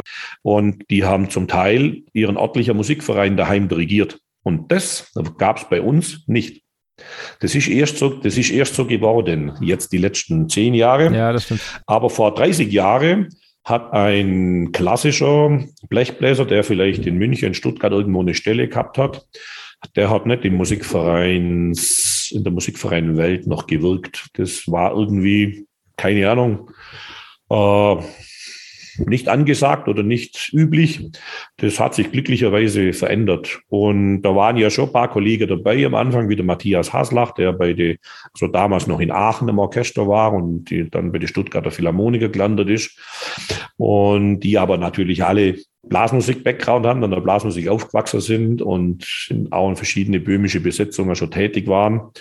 Und wir haben auch eben wie das Blechbläserquintett, was ich vorher schon angesprochen habe, wir haben ja in dem Blechbläserquintett auch schon immer wieder Ausflüge gemacht zu böhmischer Literatur, was ja untypisch ist für ein klassisches Blechbläserensemble, aber wir haben tatsächlich ziemlich viele Arrangements, äh, ziemlich viele Standards, südböhmische Polka, Heidrun Polka, die wir zu fünf spielen können, das so arrangiert ist, dass wir das zu fünf machen können. Es ist zwar ziemlich anstrengend, weil immer dann, wenn die Tenöre solieren, haben die Flügelhörner Nachschlag. Und wenn die Flügelhörner spielen, haben die Tenöre Nachschlag. Es gibt quasi nie Pause, weil ja kein Schlagzeug dabei ist. Und da haben wir ja schon oft gesehen, dass auch hier in der ländlichen Gegend, wo wir dann so musiziert und unsere Auftritte haben, dass das da sehr gut ankommen ist. Vor allem, wenn du wenn das, der Zuhörer dann nicht damit rechnet, der erwartet ein Blechbläser-Quintett, schwarze Anzüge und die Literatur geht da los mit Wassermusik, aber es hört hinten auf mit südböhmische Polka. Das war dann doch irgendwie immer sehr überraschend für den Zuhörer und hat uns dann natürlich viel Freude gemacht, den Zuhörer zu, zu überraschen. Und und so haben wir uns dann mit der Siebener Besetzung ein bisschen geoutet. Okay, jetzt machen wir das halt richtig. Jetzt steigen wir da volle, volle Kanone ein. Gab ja nicht viel damals, also es gab ja eine Handvoll kleine Besetzungen, jetzt gibt es Tausende. Das stimmt. Glaubst du, weil du sagst, das war nicht üblich, dass, dass ein klassischer Musiker im Musikverein ähm, tätig war, dass das eher so rum ist oder dass es eher auch dem der Musikverein schuld ist, dass es, dass der nicht zurückgekommen ist. Also weil ich habe das zu meiner Zeit früher noch oft erlebt, so, ah, jetzt studiert er, jetzt meint er, jetzt ist er was Besseres. Ohne dass da irgendwas kam. Naja. Also von, von, von ja. meiner Seite aus. Also da, da gibt es bestimmt mehrere Konstellationen. Da gibt es diese Konstellation wahrscheinlich auch ähm, dass vielleicht auch aus, aus, aus einem gewissen Neid vielleicht sogar dann heraus so kommt, ja, ja, jetzt meint er, jetzt ist schon was Besonderes oder so. Also ich kann mich erinnern, ich habe auch glücklicherweise selber nicht so einen Lehrer gehabt, einen Posaunenlehrer, aber habe das eben beobachtet, dass es auch Lehrer gab, die eben ihren Studenten dann nahegelegt, nennen wir es mal so, nahegelegt haben, sie mhm. sollen doch ein bisschen achter, äh, was sie in ihrer musikalischen äh, Welt alles so machen und soll dann vielleicht die Bierzeltmusik oder Blasmusik. Und das war ja leider immer oft so, dass Blasmusik ist gleich Humpatäterei, Bierzelt. Und das, der, der, der Weitblick fällt ja leider heute noch manchen Menschen, dass Blasmusik so viel sein kann. Von total gepflegt klassisch über gepflegt äh, böhmisch, über, ja, was weiß ich. Also es gibt ja unvorstellbar viele Facetten von der Blasmusik. Und diese Facetten kennt ja vielleicht nur ein Insider alle, was man mit der Blasmusik alles so machen kann, tun kann. Und es ist ja immer eine Frage von dem, von der Qualität. Ich kann ja ähm, auch Unterhaltungsmusik gepflegt Spieler zeigen ja glücklicherweise immer wieder Besetzungen, dass man auch unterhalten sein kann, ohne dass, dass es nur grob sein muss oder laut schnell hoch. Man kann auch das gepflegt Spieler. Also da gibt es bestimmt mehrere Gründe, warum, warum das so war. Äh, und ich, ich, ich sage jetzt absichtlich wahr, weil es ich, hat sich meinem Gefühl nach schon verändert, dass die, die klassischen Leute auch so in der Blasmusik sich wohlfühlen und dass man die da immer trifft. Und mhm. du kommst auf eine Studiomucke, äh, spielst äh, böhmische Titel ein und da sitzt von der Münchner Philharmoniker einer und da sitzt von der Stuttgarter Phillies einer und das ist jetzt immer üblicher geworden und sehr, ja, sehr toll. Also super, dass es so ist. Auf jeden Fall. Ich habe noch äh, zwei Zuschauerfragen die so ein bisschen in die Ecke jetzt nämlich gehen. Was macht aus deiner Sicht die Musik von Allgäu 6 aus? Was ist deren besonderen Merkmal zu allen anderen kleinen Besetzungen? Ja, das, was man uns auf die Fahne schreibt, dass man halt quasi diesen ganz typischen Egerländer, warmen Egerländer Sound pflegen und das eben in der kleinen Besetzung, in so einer kleinen Besetzung. Wir haben ja bewusst mit, immer mit den zwei Flügel haben wir gespielt, was dann eben schon unterschiedlich zu manche andere Siebener Besetzungen. Und ähm, wir versuchen halt diesen, ja, so wie ich es kennenlernen durfte beim Ernst Mosch, diesen Egerländer Style äh, zu pflegen und in unserer Formation weiterzuführen in dieser ja, anderen Besetzung. Wir haben ja nicht die große Besetzung, fehlen ja die Register Holz und Posaune und das, das soll so unseren Sound ausmachen. Wie fühlt man sich, ich hoffe, dass das jetzt äh, richtig recherchiert, ich konnte die Familienverhältnisse nicht so äh, äh ganz äh, erklären. Wie fühlt es sich an, wenn der Neffe quasi bei der Konkurrenz spielt? Ja, also es ist ein außergewöhnlich schönes Gefühl, weil der Neffe hat ja bei mir Tuba gelernt.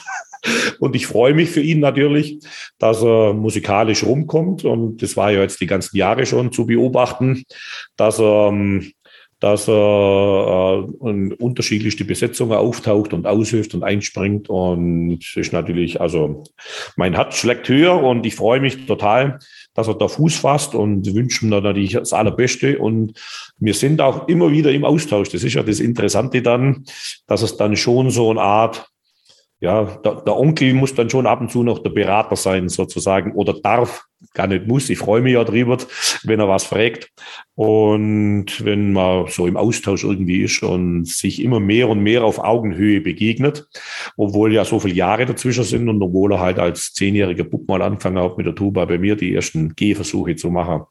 Und Konkurrenz, das ist ja so in heutiger Musikbusiness, ein ganz schwieriges Wort, weil man kennt sich ja irgendwie, man hat ja mit den Leuten, um, zum Beispiel hat auch der Klaus Schwarzler, der Schlagzeuger von Alpenblech, wo der Christian jetzt spielt, hat ja auch bei der Blaskapelle Allgäu mit dem Eugen Bentley immer Schlagzeug gespielt. Also da waren ja sehr namhafte Namen dann mit Norbert Rabanser oder Klaus Schwarzler. Also wir haben ja auch schon gemeinsam musiziert oder der Peter Seitz. Wir haben ja wahnsinnig viele Jahre mit, miteinander musiziert. Und deshalb, also, es ist ja immer das, das, eigentlich, das sucht ja der Außenstehende immer irgendwie den Vergleich und ist völlig überrascht, wenn dann zwei Bands oder drei in diesem Festival hintereinander spielen und der Zuhörer stellt sich ein Duellieren vielleicht vor und ist total überrascht, dass die Musikanten sich ja immer kennen oder dass vielleicht sogar nur aus der Vorbesetzung ohne das Wäschle tauscht und bei der nächsten Besetzung dann einspringen muss, weil da einer, hm. da einer krank war ist. also die Musikerwelt ist da eher so in der heutigen Zeit ein, eine große Familie, finde ich. Ja, so soll es auch sein. Und ich hoffe, das bleibt auch äh, so. Warum glaubst du, verschwinden immer mehr die großen Besetzungen? Also es hören ja jetzt immer mehr auf, teilweise wahrscheinlich auch durch Corona jetzt noch geschuldet, aber ähm, jetzt habe ich gelesen, die Scherzachtaler werden auch noch aufhören dieses Jahr. Dann es gibt ja nicht mehr so viele große, die man noch kennt. Ja, boah, schwierig zu sagen. Also ich habe auch ein bisschen das Gefühl, bin aber sehr vorsichtig, ob das dann tatsächlich so ist, weil es fangen ja auch irgendwie immer wieder ein, einige an, größere Besetzungen, so wie die Musikatzer dann angefangen haben. Ähm, äh, aber gefühlt, gebe ich dir recht, ist schon so, ah, ich glaube, die große Besetzung wird eher ein bisschen weniger. Und vielleicht hat es einfach mit dem Handling zu tun, auch vom Veranstalter. Wenn du als große Besetzung ähm, ja, 18 Leute äh, Platz auf der Bühne besorgen musst, wenn du 18 Leute bezahlen möchtest, ordentlich, dann ist das einfach immer gleich eine ganz andere Hausnummer, wie wenn du eben kleine Besetzungen, sieben Mann äh, bezahlen muss. Und vielleicht hat es mit dem zu tun, aber vielleicht gibt es auch, wenn dann die große Besetzungen rarer sind, weniger sind, vielleicht gibt es auch dann wieder äh, Bühne, eine Plattform, ein gewisser Puffer, dass das wieder welche Platz findet. Aber das, schau, ähm, äh, neue böhmische Blasmusik kennst du wahrscheinlich auch, oder? Roland Kohler. Ja, ja, ja. Lieber Musikkollege, der hat vor keine Ahnung, wie viel Jahr das jetzt zurückliegt, aber ganz viele, viele Jahre hat der dann auch mal entschieden, den Live-Betrieb einzustellen, obwohl er immer noch äh, bis ja, jetzt keine Ahnung, mit Corona war natürlich auch Pause, immer Verlagsaufnahmen gemacht hat, immer Titel geschrieben hat und produziert hat. Und obwohl es das Orchester auf der CD immer noch gibt, neue böhmische Blasmusik. Aber die Begründung war ja unter anderem auch, dass es halt wahnsinnig schwer ist, Veranstalter zu finden, die dann bereit sind, das Risiko mitzugangen, äh, dass, dass dann eben große Egeländerbesetzung tatsächlich 15, 16, 17 richtig gute Leute auf der Bühne hat und richtig gute Leute auf der Bühne heißt auch, die muss man ja auch richtig gut bezahlen. Und, und, und wenn du da jeden äh, ordentliches Honorar zahlen möchtest, dann kommt halt gleich eine Summe zusammen mit so viel Musiker, Musikerinnen. Und der hat den Live-Betrieb dann eingestellt. Und der Gedanke, der, den gibt's ja schon viel länger. Also das ist halt ja, wirtschaftlich schwieriger. Was hat sich unabhängig jetzt von den Besetzungs- ähm, oder von den Besetzungen, was hat sich deiner Meinung nach jetzt aus in all den Jahren in der Blasmusik verändert, aus deiner Sicht? Ist ja zum Teil äh, total positiv, dass mir junge Generationen in der Blasmusik findet, also richtig junge Leute, aber was sich dadurch verändert hat oder warum auch die junge Leute äh, angesprungen sind, wir haben ja so eine Art Coverbands, also in meiner Jugendzeit gab es ja ähm, diesen, diese Radio-Hits, diese Rock-Pop-Hits, die gab es ja dann auch auf Tanzveranstaltungen, aber mit Coverbands.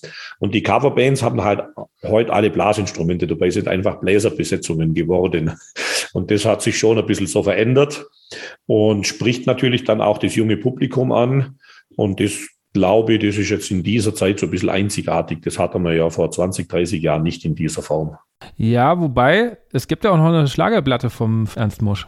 Da hat er es ja quasi eigentlich auch schon gemacht, wenn man mal ehrlich Ja, ja da gibt es allerhand, allerhand Versuche, äh, auch, auch von so ja. großen Orchestern, auch von James Last, gibt es manchmal Schreiber, wo man denkt, boah, was ist das, der James Last? Also erst bin ich wieder drüber gestolpert über Education. Ähm, der James Last hat ja irgendwie gefühlt nie ein Saxophon dabei gehabt und das ist eine Saxophon, eine Solo-Scheibe von James Last. Man denkt, hä, gibt's das? aber, aber es ist sicher James Last, du hörst es. Und er hat einfach mal was probiert. Und so hat Anschmosch sicherlich auch öfters einmal äh, so einen Ausflug gewagt, woanders hin. Du bist ja ganz oft unterwegs als Dozent äh, jetzt nicht nur für dein Instrument, sondern auch für typische Stilistik der Blasmusik. Was sind so typische Fehler, denen du immer mal wieder begegnest, wo du sagst, okay, das ist immer noch nicht verstanden? Ja, da gibt es tatsächlich einen, der mich immer verfolgt. wenn, wenn Viertelnoten getrennt sind, äh, üblicherweise zeichnen wir das ja mit einem Akzent oben ein. Das haben wir getrennte Noten. Ja, da, da, da, da. Und dann wird der letzte, obwohl der genau gleich dasteht als alle anderen, der wird so mhm. rübergeschmiert. Da. Und dann bleibt man das Satz immer stand. Das darf nicht wahr sein. das ist so ein Fehler, der immer wiederkehrt. Und das merken die Leute auch ziemlich schnell, dass ich den Fehler schon sehr oft gehört habe, weil ich dann immer, um Gottes Willen. hier schon wieder, oh Gott. Oh, oh Gott, hier schon wieder. Was hm, auch so ein Fazit ist, so viele Jahre, so viele Kurse jetzt schon äh, erleben durfte, ist, dass tatsächlich ganz oft ähm, die, also klar, wenn ich wo gebucht wird, sind ja lauter Leute, die interessiert ist, die möchten ja um, der Musik vorankommen und dass deren Schwerpunkt auf der Stilistik liegt, wo sie ganz, ganz viele Sachen eigentlich wissen und richtig machen. Das sind dann wirklich auch nur paar Details eigentlich und dass man ein bisschen hartnäckig bleibt, nicht aufgibt, wirklich einzufordern, dass jeder dran denkt, nicht ein bisschen was so quasi unter den Teppich zu kehren. Aber dass viel zu sehr vergessen wird, dass ja ähm, die, die, die handwerkliche Qualität jedes Einzelnen auch sehr entscheidend ist. Wenn da halt nachher natürlich der Flügler nicht oder Tenor nicht kämpfen muss, das obere B irgendwie rauszukriegen, dann kann sich das logischerweise nicht schön rund und fein anhören. Wenn man von 100 Meter Entfernung hört, dass er den gerade noch erwischt, dann wird das musikalisch natürlich seine Grenzen haben. Und, und dieses Bewusstsein, das ja, das, das, das sehe ich oft, dass das ein bisschen fehlt, dass man eigentlich noch viel mehr an diesen Basics arbeiten muss, dass einfach die Tonerzeugung noch viel wichtiger ist. Hat ja Ernst Mosch schon gesagt, wenn man ihn gefragt hat, was das Geheimnis ist von den Egeländer, dann hat er gesagt, ja, meine Musikanten, das ist Geheimnis. Und wenn du halt auf jedem Stuhl einen Hocker hast, der mit Leichtigkeit fünf Oktaven produziert in alle Lautstärke, ohne irgendwie sich Mühe zu müssen, dann ist ja klar, dass sich das leicht anhört. Und wenn du den dann noch dazu kriegst, kriegst, dass es stilistisch das macht, was zu machen ist, dann klingt es natürlich logischerweise nicht ganz schlecht. Aber wenn du da Leute sitzen hast, die mit ihren Töne kämpfen, dann wird es logischerweise schwieriger. Heißt das, es wird oder, oder du hast manchmal das Gefühl, es wird zu schwere Literatur für das Orchester gespielt? Auch wieder ein schönes Zitat vom Ernst Mosch. Der hat ja immer gesagt, es gibt keine schlechten Musikanten. Es gibt nur schlechte Dirigenten. Er hat ja Kutscher gesagt zum Dirigenten. Es gibt nur schlechte Kutscher.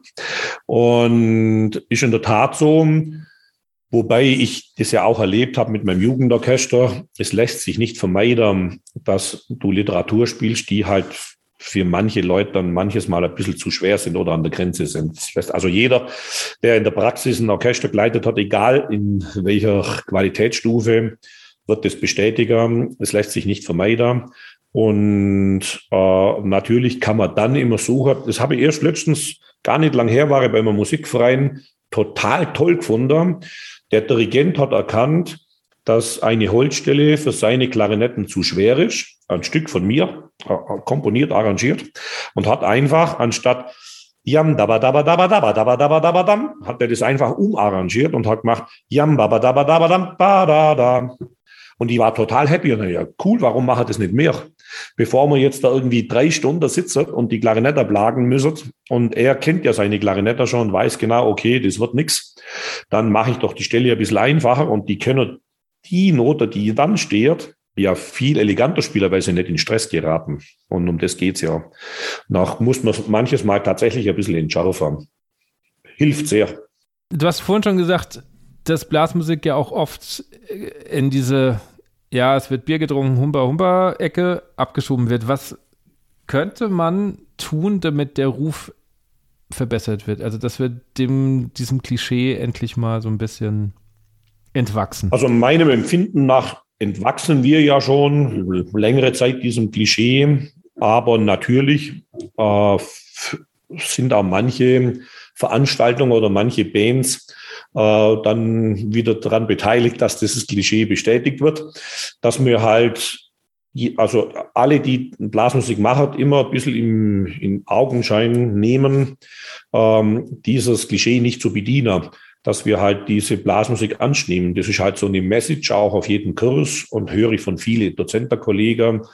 Also nicht denken, wenn man jetzt irgendwie ein leichtes Stück spielt wie die Dompfaff-Polka, ist ja nicht so schwer, dass man das halt dann irgendwie so, so mit zehn Prozent Energie runterspielt, sondern dass man das halt auch anschnimmt und auch wenn man das zum 100 und 200 und 300 Mal spielt, das ist ja dann für uns, äh, wobei die Egerländer gespielt haben, auch wenn du 30 Tage lang das gleiche Konzertprogramm spielst, dann könnte ja rein theoretisch auch nach dem zehnten Mal ein gewisser Schlendrian dazukommen oder Leichtsinnigkeit.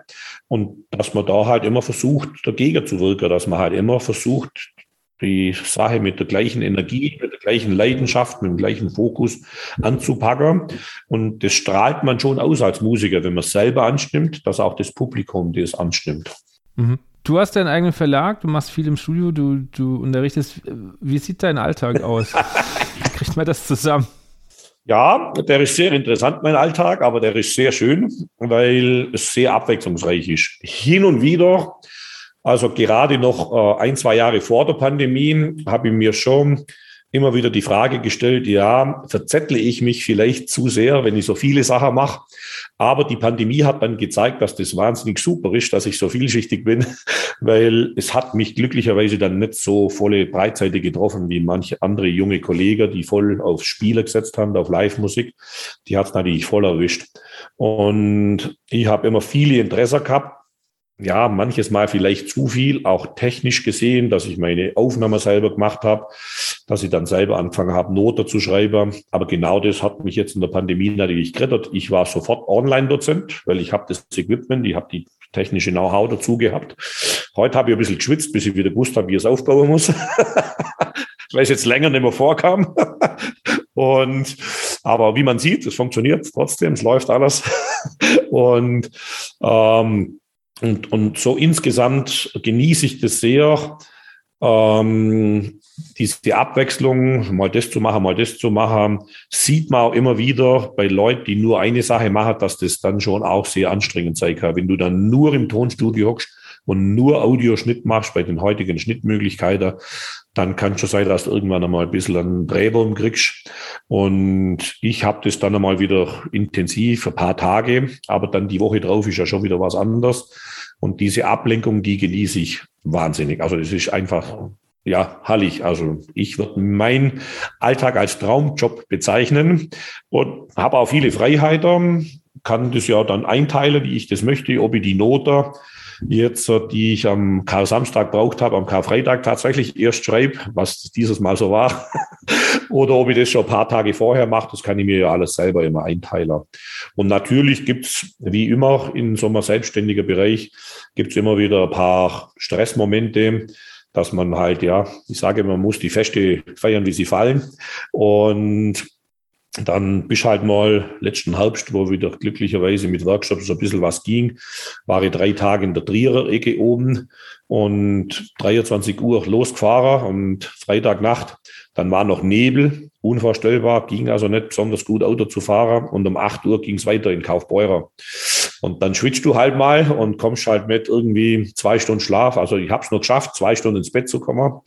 Kommst du da an und ja, macht nichts. Die Musik gibt dir mir dann die Energie, da zu Powerer, zu Arbeiter.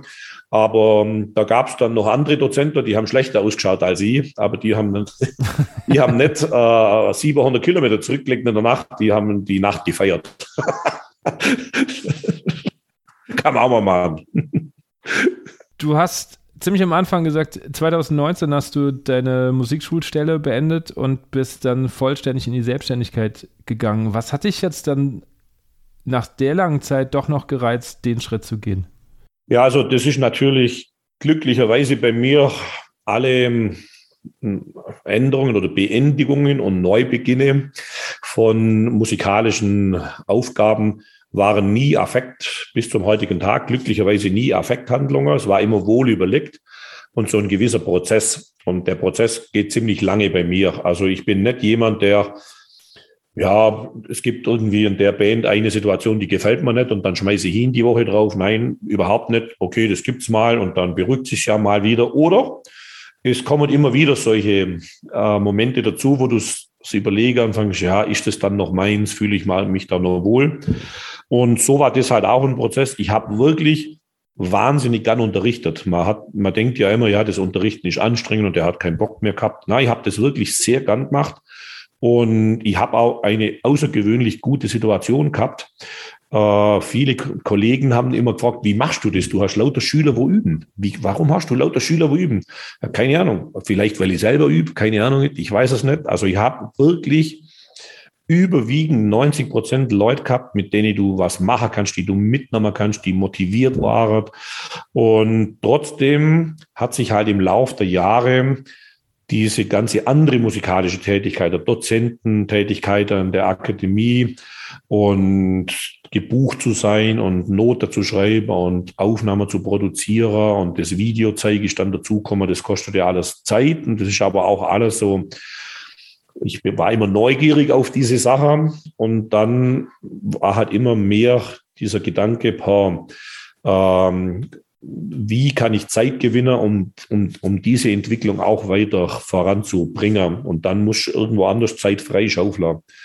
Und wie wir ja alle wissen, das Leben ist kurz genug und kann ganz kurz sein, war dann die Entscheidung irgendwann, okay, das Leben ist zu kurz, um nur eine Sache zu machen. Ich weiß ja nicht, ob ich noch ein zweites Mal auf die Welt komme, keine Ahnung nicht, aber jetzt mache ich mal das Bestmögliche aus diesem Leben. So war der Gedanke. Und ja, dann war das tatsächlich ein später Schritt noch hat. Hab aber ja die ganzen Jahre schon, ich habe ja nie im Prinzip, ja, bis direkt nach dem Studium, stimmt, da habe ich mal ein Jahr eine 100% Stelle gehabt an der Musikschule. Ich habe ja immer eine 70 Prozent, na, zwischendurch mal 80 Prozent Stelle, aber 80 Prozent heißt ja dann schon vier Tage an der Musikschule sein. Und 70 Prozent war dann so noch im grünen Bereich mit drei Tage. Und dann war ja immer schon eben zwei Tage auf Achse zu sein, als Musiker unterwegs zu sein, das war ja immer schon so in meinem Wochenablauf.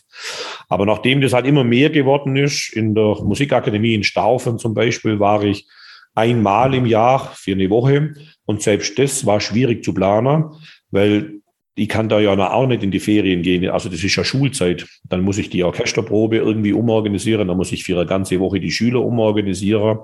Jetzt bin ich mittlerweile fünf Wochen in Staufer in der Akademie, weil die Kurse halt immer so überbelegt waren und so viel Nachfrage war. Und jetzt kann ich das halt bedienen ohne schlechtes Gewissen.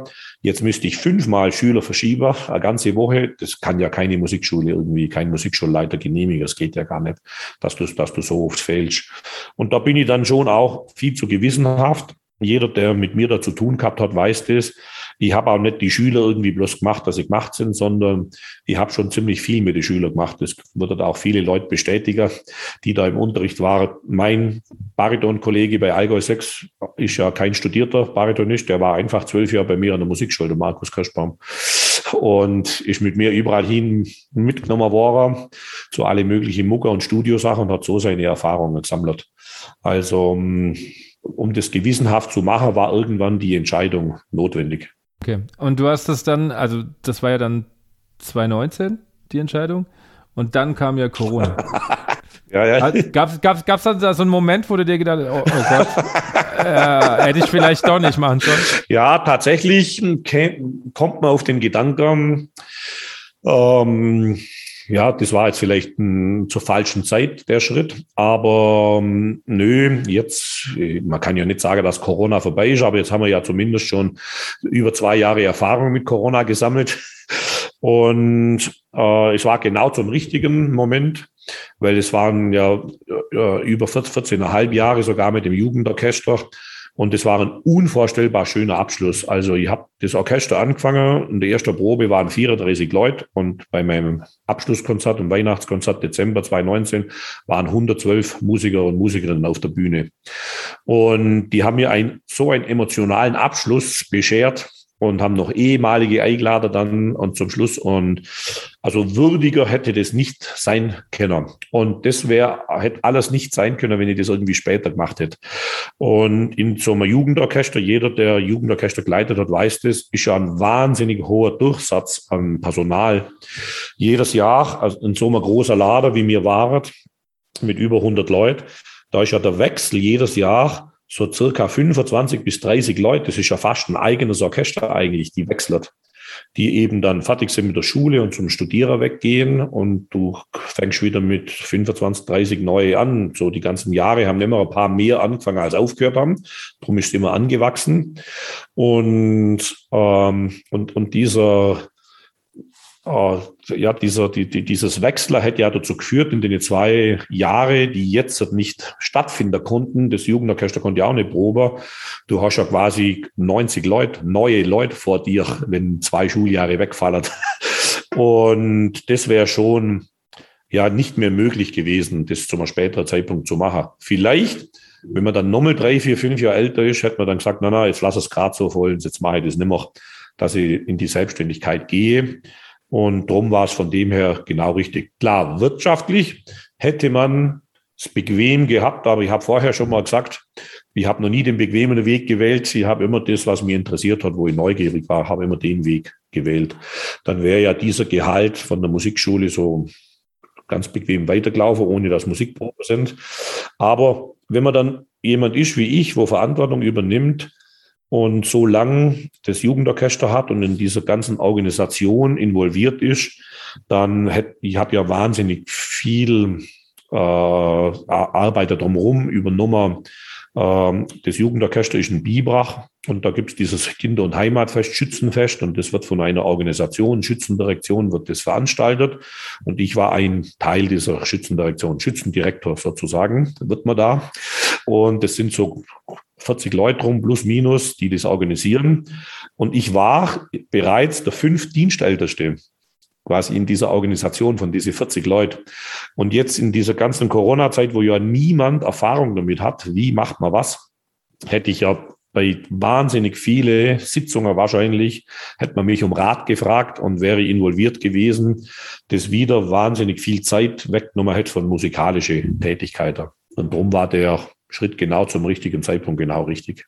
Okay, das ist doch schön, wenn man das so sagen kann, vor allen Dingen. Auch nach, nach so einer Pandemiezeit.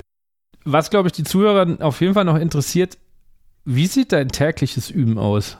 Ja, also der, der Idealfall, nennen wir es mal so, der nicht immer eintritt, der Idealfall, aber ich versuche den Idealfall, dass ich tatsächlich in der Früh zwei Stunden übe, mindestens eineinhalb oder zwei. Und dann kommen die andere Tätigkeit, ähm, äh, organisatorische Sachen sind ja immer viel, dass ich wieder äh, Rücksprache halte mit den Veranstaltern, was Live-Konzerte anbelangt, was Dozententätigkeit anbelangt, bespricht mir ja immer die Inhalte und dann das Notenmaterial herrichten und im besten Fall sitze ich noch eine Stunde aufs Rad, wenn das Wetter mitmacht und so, dass ich ein bisschen was für die Atmung und für die Gesundheit tue. Und dann gibt's abends nochmal eine Übestunde. Meistens, fast immer eigentlich am Vormittag Posaune und abends Tenorhorn. So ist es aufgeteilt. Okay. Und was ist dir wichtig beim, beim Üben? Also machst du noch viel Basics? In der Tat bin ich so ein Basic-verliebter Typ. Also habe ich früher schon gesagt, wenn ich mal irgendeinen Sponsor finden würde, irgendeinen reichen Firmenboss, der Freude mit mir hat, der mich anstellen würde, ich hätte kein Problem damit, mich mit jedem Tag fünf Stunden einspielen. Ich hätte kein Problem damit. kann ich wirklich mal. Ich kann mich total verlieren an diese Basic-Übungen, ein bisschen so zu experimentieren mit dem Ansatz. Und die muss man aber schon, um es Üben effektiv zu machen, eben ein schöner Plan immer zurechtlegen. Und eben auch hat jetzt die Pandemie wieder zeigt, einfach Literatur über, schwere Literatur über, dann ist man auch eben beim Über gefordert. Und in diesem Berufsalltag, wie es vor der Pandemie war, wenn du so viel unterwegs bist, so viel auf der Bühne bist, dann hältst du dich ja fit, weil du auch so viel auf der Bühne stehst. Jetzt mussten wir uns ja tatsächlich fit halten, nur mit dem Üben. Und da muss man tatsächlich äh, beim Üben ausschauen, dass man sich richtig belastet, weil das kommt hin und wieder zu kurz, das richtig belasten. Wir nehmen mal an, ihr fahrt auf einen Auftritt, keine Ahnung, 700 Kilometer steht im Stau, es wird echt eng. Äh, ihr steigt aus, ihr müsst aber in 10 Minuten auf der Bühne stehen. Was machst du, also welche Übung muss gemacht werden, damit du sagst, okay, ich fühle mich halbwegs wohl? Ja, glücklicherweise, durch das, dass ich die bläserischen Hausaufgaben ja schon ziemlich viele Jahrzehnte lang sehr gewissenhaft erledige, funktioniert auch der Ansatz dann. Da kann ich mich sehr gut verlassen drauf, wenn ich mal nicht so äh, ganz optimal zum Einspieler kommen. Äh, in der Busfahrt, wenn man weiß, jetzt ist es, wird es ziemlich eng mit Anfängern, dann habe ich natürlich das Mundstück schon mal zur Hand und dann wird natürlich im Mundstück ein bisschen eingespielt, mal so 20 Minuten, Viertelstunde, mhm. was dann nicht so schlimm ist, weil die anderen machen das auch im Bus. Außer der Schlagzeuger regt sich keiner auf. Jeder bläst ein bisschen mit seinem Mundstück rum. Und dann sind wir schon so äh, viel Profi oder alle gewissenhaft bei Allgäu 6, das kam tatsächlich schon mal vor, dass wir eine Minute vor Auftrittsbeginn angereist sind, weil ein Omnibus gebrannt hat auf der A6 und dann natürlich dann Totalsperrung. Und da, das ist höhere Gewalt, du kannst nichts dafür. Glücklicherweise gibt's ja heute Handy, der Veranstalter weiß Bescheid und der Veranstalter war eine Egeländer Besetzung, die als Vorbild selber gespielt haben. Noch konnten die ja notfalls ein bisschen länger spielen und wir haben größten Respekt bei den Leuten heute noch, wenn wir waren innerhalb drei Minuten spielbereit. Das haben die nicht geglaubt. Das ging dann sowas von ratzfatz bei uns, dass die Anlage ist ja gestanden, weil die schon gespielt haben. Mhm. Und wir sind wirklich raus. Wir haben uns während dem Fahrer im Bus umzogen. Wir haben die Klamotten schon angehabt. Wir mieten ja immer so einen Sprinter. Da haben wir relativ gut Platz. Und dann ging das relativ schnell los und ohne großes Techtelmechtel drumherum und gegessen wurde dann halt in der Pause erst. da war, war halt vorher kein Platz mehr. Aber dann sind wir schon so ehrgeizig, auch die verlorene Zeit so gut wie möglich logischerweise gleich wieder reinzuholen. In der Pandemie 2021 haben wir zwei Geburtstage gespielt und das eine Mal war es tatsächlich wie verhext im Elsass. Äh, 50 Kilometer vor Auftritt vor Auftrittsort, äh, Totalsperrung, Autobahn und Öl, also ein Tankzug ist umgekippt, genau quer über die Autobahn. Und das Einzige, was passiert ist, dass die Scheinwerfer aufbrannt haben, mittags um drei oder vier. Und dann haben wir gewusst, okay, das wird dunkel, weil sonst würde die keine Scheinwerfer aufbauen. Und unser Markus, Maschinenbauingenieur, hat dann gewusst, das ist Gefahrengut. Den darf man erst bergen, den äh, LKW darf man erst wegräumen, wenn er leer gepumpt ist. Jetzt war aber anscheinend so explosives Material drin, wir wissen es nicht, Chemikalien oder so, dass wir evakuiert werden mussten, weil wir so nah dran waren. 50 Meter waren wir nur weg. Jetzt durfte man rückwärts rausfahren okay. aus der Autobahn. Aber nachdem es ja so unvorstellbar tolle Autofahrer gibt, waren reihenweise die Wohnanhänger und die Boote in, in Graber gestanden beim Umdreher. Jetzt hat es zweieinhalb Stunden dauert, bis wir rückwärts aus der Autobahn rausgekommen sind und sind dann tatsächlich eineinhalb Stunden zu spät gekommen war aber zum Glück telefonisch im Kontakt mit der Veranstaltung. Die hat es ihrem Mann zum Geburtstag geschenkt. Ein riesengroßer Allgäu 6-Fan zum 60. Geburtstag hat er uns gekriegt. Und er hat nichts wissen dürfen.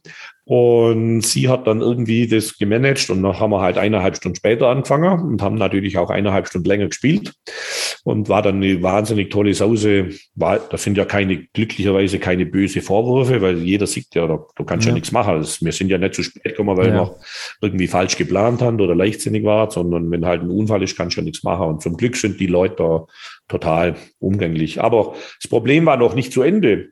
Durch das, dass wir eineinhalb Stunden später gespielt haben, unser Tuba-Mann hat am nächsten Morgen um 8 Uhr in München wieder Dienst gehabt.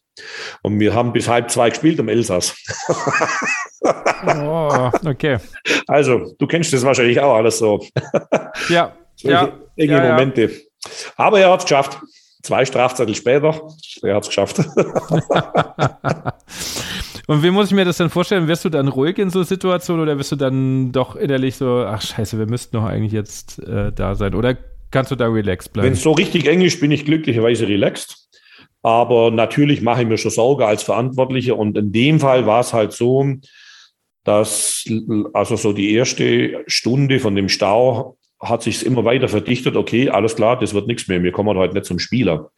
Und mir hat halt Sorge bereitet, der Frau, die so nett war, ich habe die ja vorher nicht kannt, aber ein paar Mal telefoniert. Und wer leistet sich dann so ein großes Geburtstagsgeschenk, wer äh, so eine Band?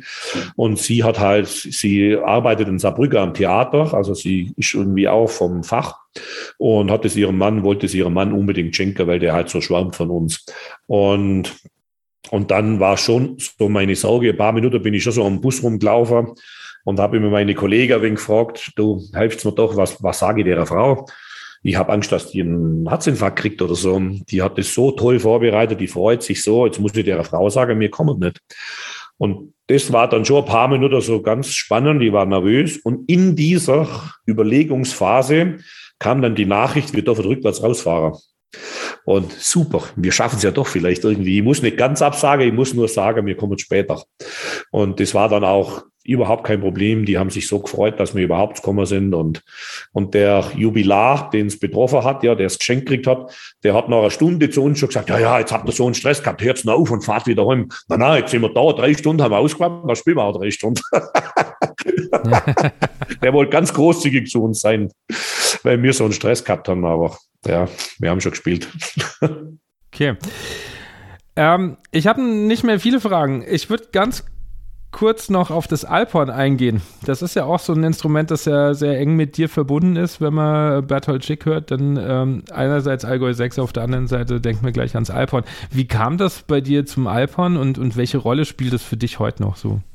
Ja, also um, Alphorn und Bertolt Schick irgendwie gibt schon ziemlich lange und ganz untypisch als 16-Jähriger hat ein, ein befreundeter äh, Kollege gewusst, da gibt es ein paar Ortschaften weiter einen Alpenbauer. Und als wir dann eben mit 16 das erste Mal selber motorisiert waren mit dem Moped, sind wir da mal aufgeschlagen, haben wir da, das hat uns halt irgendwie, wir waren neugierig, sage ich immer, ich bin immer neugierig. Und der Alpenbauer war natürlich sowas von erschrocken, der Alfons Neumann, weil die Kundschaft ist ja nicht 16, die der sonst so hat, die sind ja eher 60 und 40 aufwärts.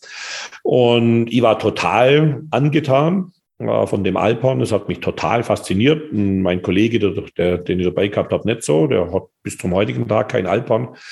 Und ich habe dann, oh, das brauche ich, das Ding. Das, ich habe irgendwie sofort gebrannt und so eine Leidenschaft gespürt. Aber natürlich kein Geld, 16, Moped kauft.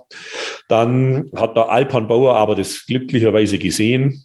Und ich habe natürlich schon gefragt nach einem Gebrauchtinstrument oder was gibt's da für Möglichkeiten. Und dann habe ich so ein Versuchsalphorn von dem gekriegt. Der hat einen Alphorn äh, versucht, nicht zu lackieren, sondern zu beizen. Und das ist total verbrannt.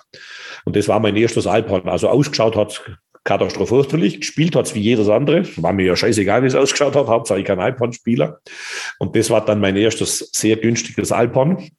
Und dann hat mir das irgendwie nie wieder losgelassen. Und dann habe ich auch schnell gemerkt, dass mir das liegt und dass das natürlich ja, so, so war ich schon vom ersten Lehrer im Prinzip ein bisschen so voreingestellt, dass man ja als Musiker oder auch als Band so eine Eigenständigkeit suchen muss.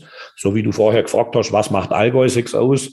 Auch das Alphorn macht Allgäu 6 aus. Wer schleift schon immer ein Alphorn mit äh, für ein oder zwei Stücke, wenn du eine Stunde im äh, Festival spielst? Aber wir haben halt Alphorn immer dabei und weh, wir hätten es nicht dabei, weil das auch so alle dann erwarten, okay, bei Allgäu 6 gehört eben auch das Alphorn als äh, solistisches Instrument dazu. Und dann beim Musikstudierer habe ich sehr schnell festgestellt, dass viele Bläserprofessoren ja im hohen Register die Trompete machen ja sehr gern mit Studenten, wenn es eben um die Ansatzschulung geht, machen die ja sehr gern mit Fanfare und die Posaunisten, Waldhorn, äh, Professoren machen ja sehr gern mit Alphorn, so der Professor Rosin in Stuttgart, bei dem ich dann ja noch das Zweitstudium noch gemacht habe. Die haben ja aus einem methodischen Hintergedanken Naturinstrument mit ihren Studenten gemacht, um eben den Ansatz da noch besser zu trainieren.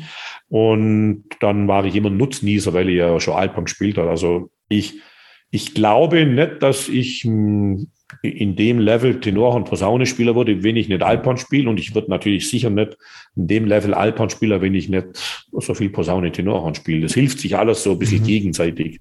Okay. Wie oft übst du dann Alphorn? Ich darf es kaum sagen. Also so gut wie nix. du siehst jetzt. Das schneide ich raus nachher. es, es fällt mir wahnsinnig leicht und äh, mit dem Alphorn und ich bereite mich dann schon vor, wenn ich natürlich irgendwie solistisch was habe mit dem Alphorn, aber zum täglicher Übeprogramm gehört es tatsächlich nicht, weil ich mich ja automatisch fit halt mit der Posaune, mit dem Tenorhorn. Und du siehst jetzt nicht alles von meinem Zimmer, aber da hinten siehst du schon zwei Alphorner stehen, gell? Ja. Und, und da drüber ja. hängen nochmal vier, keine Angst. Und okay. das hat sich halt im Laufe der Jahre, der Jahrzehnte hat sich das so angesammelt, weil ähm, Alpern ist natürlich schon ein bisschen unberechenbarer als ein Tenorhorn oder Posaune, weil das Material Holz sich permanent ein wenig verändert und während einem Spieler verändert, wenn es nass wird. Und da ist auch wieder die Neugierde, wahrscheinlich spielt eine große Rolle bei mir, dass ich halt so neugierig bin. Aber auch der Hans Reiner äh, ist ja so bis zum Alphorn immer äh, treu geblieben. Aber vielleicht in Frankfurt und mit seiner Orchestertätigkeit hat er nicht immer so viel Zeit gehabt, äh, mit dem Alphorn äh, was zu machen. Und hier in der Gegend passt es natürlich sensationell gut, dass ich immer mit dem Alphorn im Gepäck irgendwas machen kann. Und es ist bis zum heutigen Tag so, es gibt kein einziges Instrument auf dieser Welt, das mehr Fotoapparate hervorzaubert, wie wenn du ein Alphorn auspackst. ja. Das ist, das, das ist stimmt, so. Ja. Aber äh, das Leidtragende ist auch, es gibt kein anderes Instrument auf dieser Welt, das schneller Aufmerksamkeit verliert äh, wie Alphorn. Wenn du irgendwo spielst und dann das dritte Stück halt wieder in F-Dur losgeht und wieder das klingt ja alles für einen normalen Zuhörer sehr ähnlich.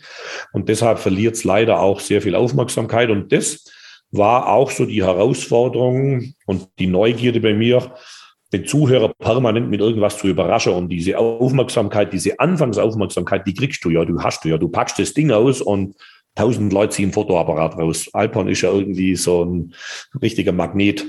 Aber dann muss man diese Aufmerksamkeit halt irgendwie versuchen zu behalten. Und da ging es halt los, dass ich dann so viel experimentiert habe und mit alle möglichen Stückler.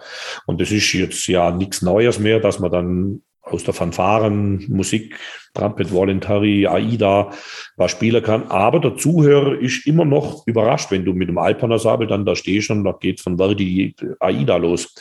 Und du spielst einen Blues und einen, einen Walzer und einen Rock'n'Roll und einen Swing und diese Geschichte. Äh, und die helfen dann schon, dass du halt die Aufmerksamkeit auch behältst. Und gleichzeitig hat es die Alphorn-Welt aufgewühlt, solche äh, Literatur zu kriegen. Und deshalb bin ich da natürlich auch viel unterwegs mit Kursen. Was bringt die Zukunft? Also was sind deine Zukunftspläne? Ja, also, dass es hoffentlich wieder in diese Richtung geht, die es vor der Pandemie war. Und ähm, dass man wieder in so einer Selbstverständlichkeit musizieren kann und auf Feste gehen kann. Es ist ja schon noch alles ein bisschen mit Fragezeichen versehen. Jetzt geht's zwar los mit äh, ersten Veranstaltungen wieder, aber wie reagiert das Publikum nach dieser Zeit? Das bleibt eine spannende Frage. Haben wir auf allen Veranstaltungen wieder genügend Zuhörer? Auch nicht nur Musikanten, wie du vorhin gesagt hast, dass die große Besetzung haben, dass da immer weniger gibt. Auch das Publikum hat sich dran gewöhnt, daheim zu sitzen und das auch, auch zu genießen. Und so war jetzt ein schönes Zeichen an dem Winterwoodstock. Wir haben ja an dem Tag zweimal gespielt, darf man ja fast gar nicht sagen. Aber wir sind ja von Winterwoodstock, von Kitzbühel dann losgefahren und haben abends noch in der Stadthalle in Weiblinger, Stuttgart gespielt. und, aber das, das war dann so, als der angerufen hat und ich Luft geholt habe, am Telefon zu sagen, na, es geht nicht, wir sind in Kitzbühel äh, beim Winterwoodstock, habe ich beim Luftholler denkt, nee, nee, womöglich wird es wieder verschoben wegen der Pandemie. Ich sage mal beides zu, weil rein zeitlich müsste sich ausgehen. Und es hat auch total gut passt und beide Veranstaltungen waren total gut besucht. Das war sehr schön zu sehen. Und, und das hoffen wir halt natürlich. Man hört natürlich von anderen Veranstaltungen schon, dass es nicht überall gleich gut besucht ist. Und, und das hoffen wir halt, dass das wieder in so einer Selbstverständlichkeit und so einer Unbekümmertheit. Wir haben ja, also ganz ehrlich, hättest du dir vorstellen können, vor der Pandemie, dass es, dass es, dass sowas mal kommt und dass Veranstaltungen und dass alles abgesagt wird und dass Lockdown und dass solche Sachen gibt. Also. Ja. Nee, natürlich das, nicht. Außerhalb jeder Vorstellungskraft ist das für mich gelegen. Ganz ja. ehrlich. Und dass das, dass so eine Selbstverständlichkeit wieder kommt, jetzt schwingt immer mit. Äh, ich bin da in, letztens wieder in Kurs gefahren nach Staufer mit dem Dozentenkollege Peter Schad, wo wir den böhmischen Kurs machen wir zu zweit. Und am, am Hinfahren, wir fahren fast vier Stunden nach Freiburg von hier aus, haben wir noch ein paar Mal gesagt, ja, wer weiß, ob noch jemand anruft und uns wieder quasi rückwärts schickt. Und, und so ist es mittlerweile. Du fährst wohin und du glaubst es tatsächlich erst, wenn du dort angekommen bist. Und im November noch haben wir auch, gerade mit dem Zweierkurs, wo wir zwei Dozenten sind, haben wir einen Kurs begonnen in Stauf an der Akademie und sind am vier Tage wäre es geplant gewesen und sind am zweiten Tag wieder alle heimgefahren ein positiver Corona-Fall und die ganze 45 Leute treten die Heimreise wieder an. Und das sind schon Momente, boah, ich hoffe, dass das, diese Angst, dass sowas abgesagt wird und wieder abpfiffen wird, dass das mal wieder ganz verschwindet. Das wäre meine wichtigste Zukunftsvision. Das hoffe ich, hoffe ich sehr. Ja, ich glaube, das hofft jeder, weil das ist, ist ja kein Zustand mehr. Man plant Sachen und also auch für Vereine ist ja ganz, ganz schwierig. Brutal. Konzerte, Veranstaltungen planen und dann zack, bumm, zwei Tage vorher musst du sagen, ja, ist nicht. Also das äh, Total, ja, ja. schwierig. Wir hoffen einfach mal, dass es jetzt so Richtung Ende geht. Ich mache am Ende immer eine kleine Schnellfragerunde. Also du darfst auch langsam antworten. Du darfst auch kurz drüber nachdenken. Okay. Morgen wäre dein letztes Konzert. Mit wem wäre das und was wäre dein letztes Stück, was du spielen würdest? Also es wäre auf jeden Fall mit Allgäu 6. Und mein letztes, äh, letztes mhm. Stück wäre der Franzi Walzer. Oh, das ging schnell. Du bist der Erste, der so schnell antwortet bei der Frage. Ja. Okay, sehr gut. Was wärst du geworden, wenn du nicht Musiker geworden wärst? Sicherlich nicht Heizungsbauer, oder? Oh, Instrumentenbauer war ja mal so anberaumt. Ja. Vielleicht wäre ich Instrumentenbauer geworden. Genau. Okay. Deine schlechteste Angewohnheit? Ja, ähm, Sachen auf den letzten Drücker fertig zu machen. Aber oft entstehen unter dieser Drucksituation die beste Idee, leider. mein Spannemann am Bariton, der Markus, ist ja Maschinenbauingenieur und der lächelt dann immer und sagt, ja, weißt, bei der Musik ist es wie bei Hydraulik, ohne Druck keine Bewegung. Ja. Sehr gut, muss ich mir merken. Was bedeutet für dich Erfolg?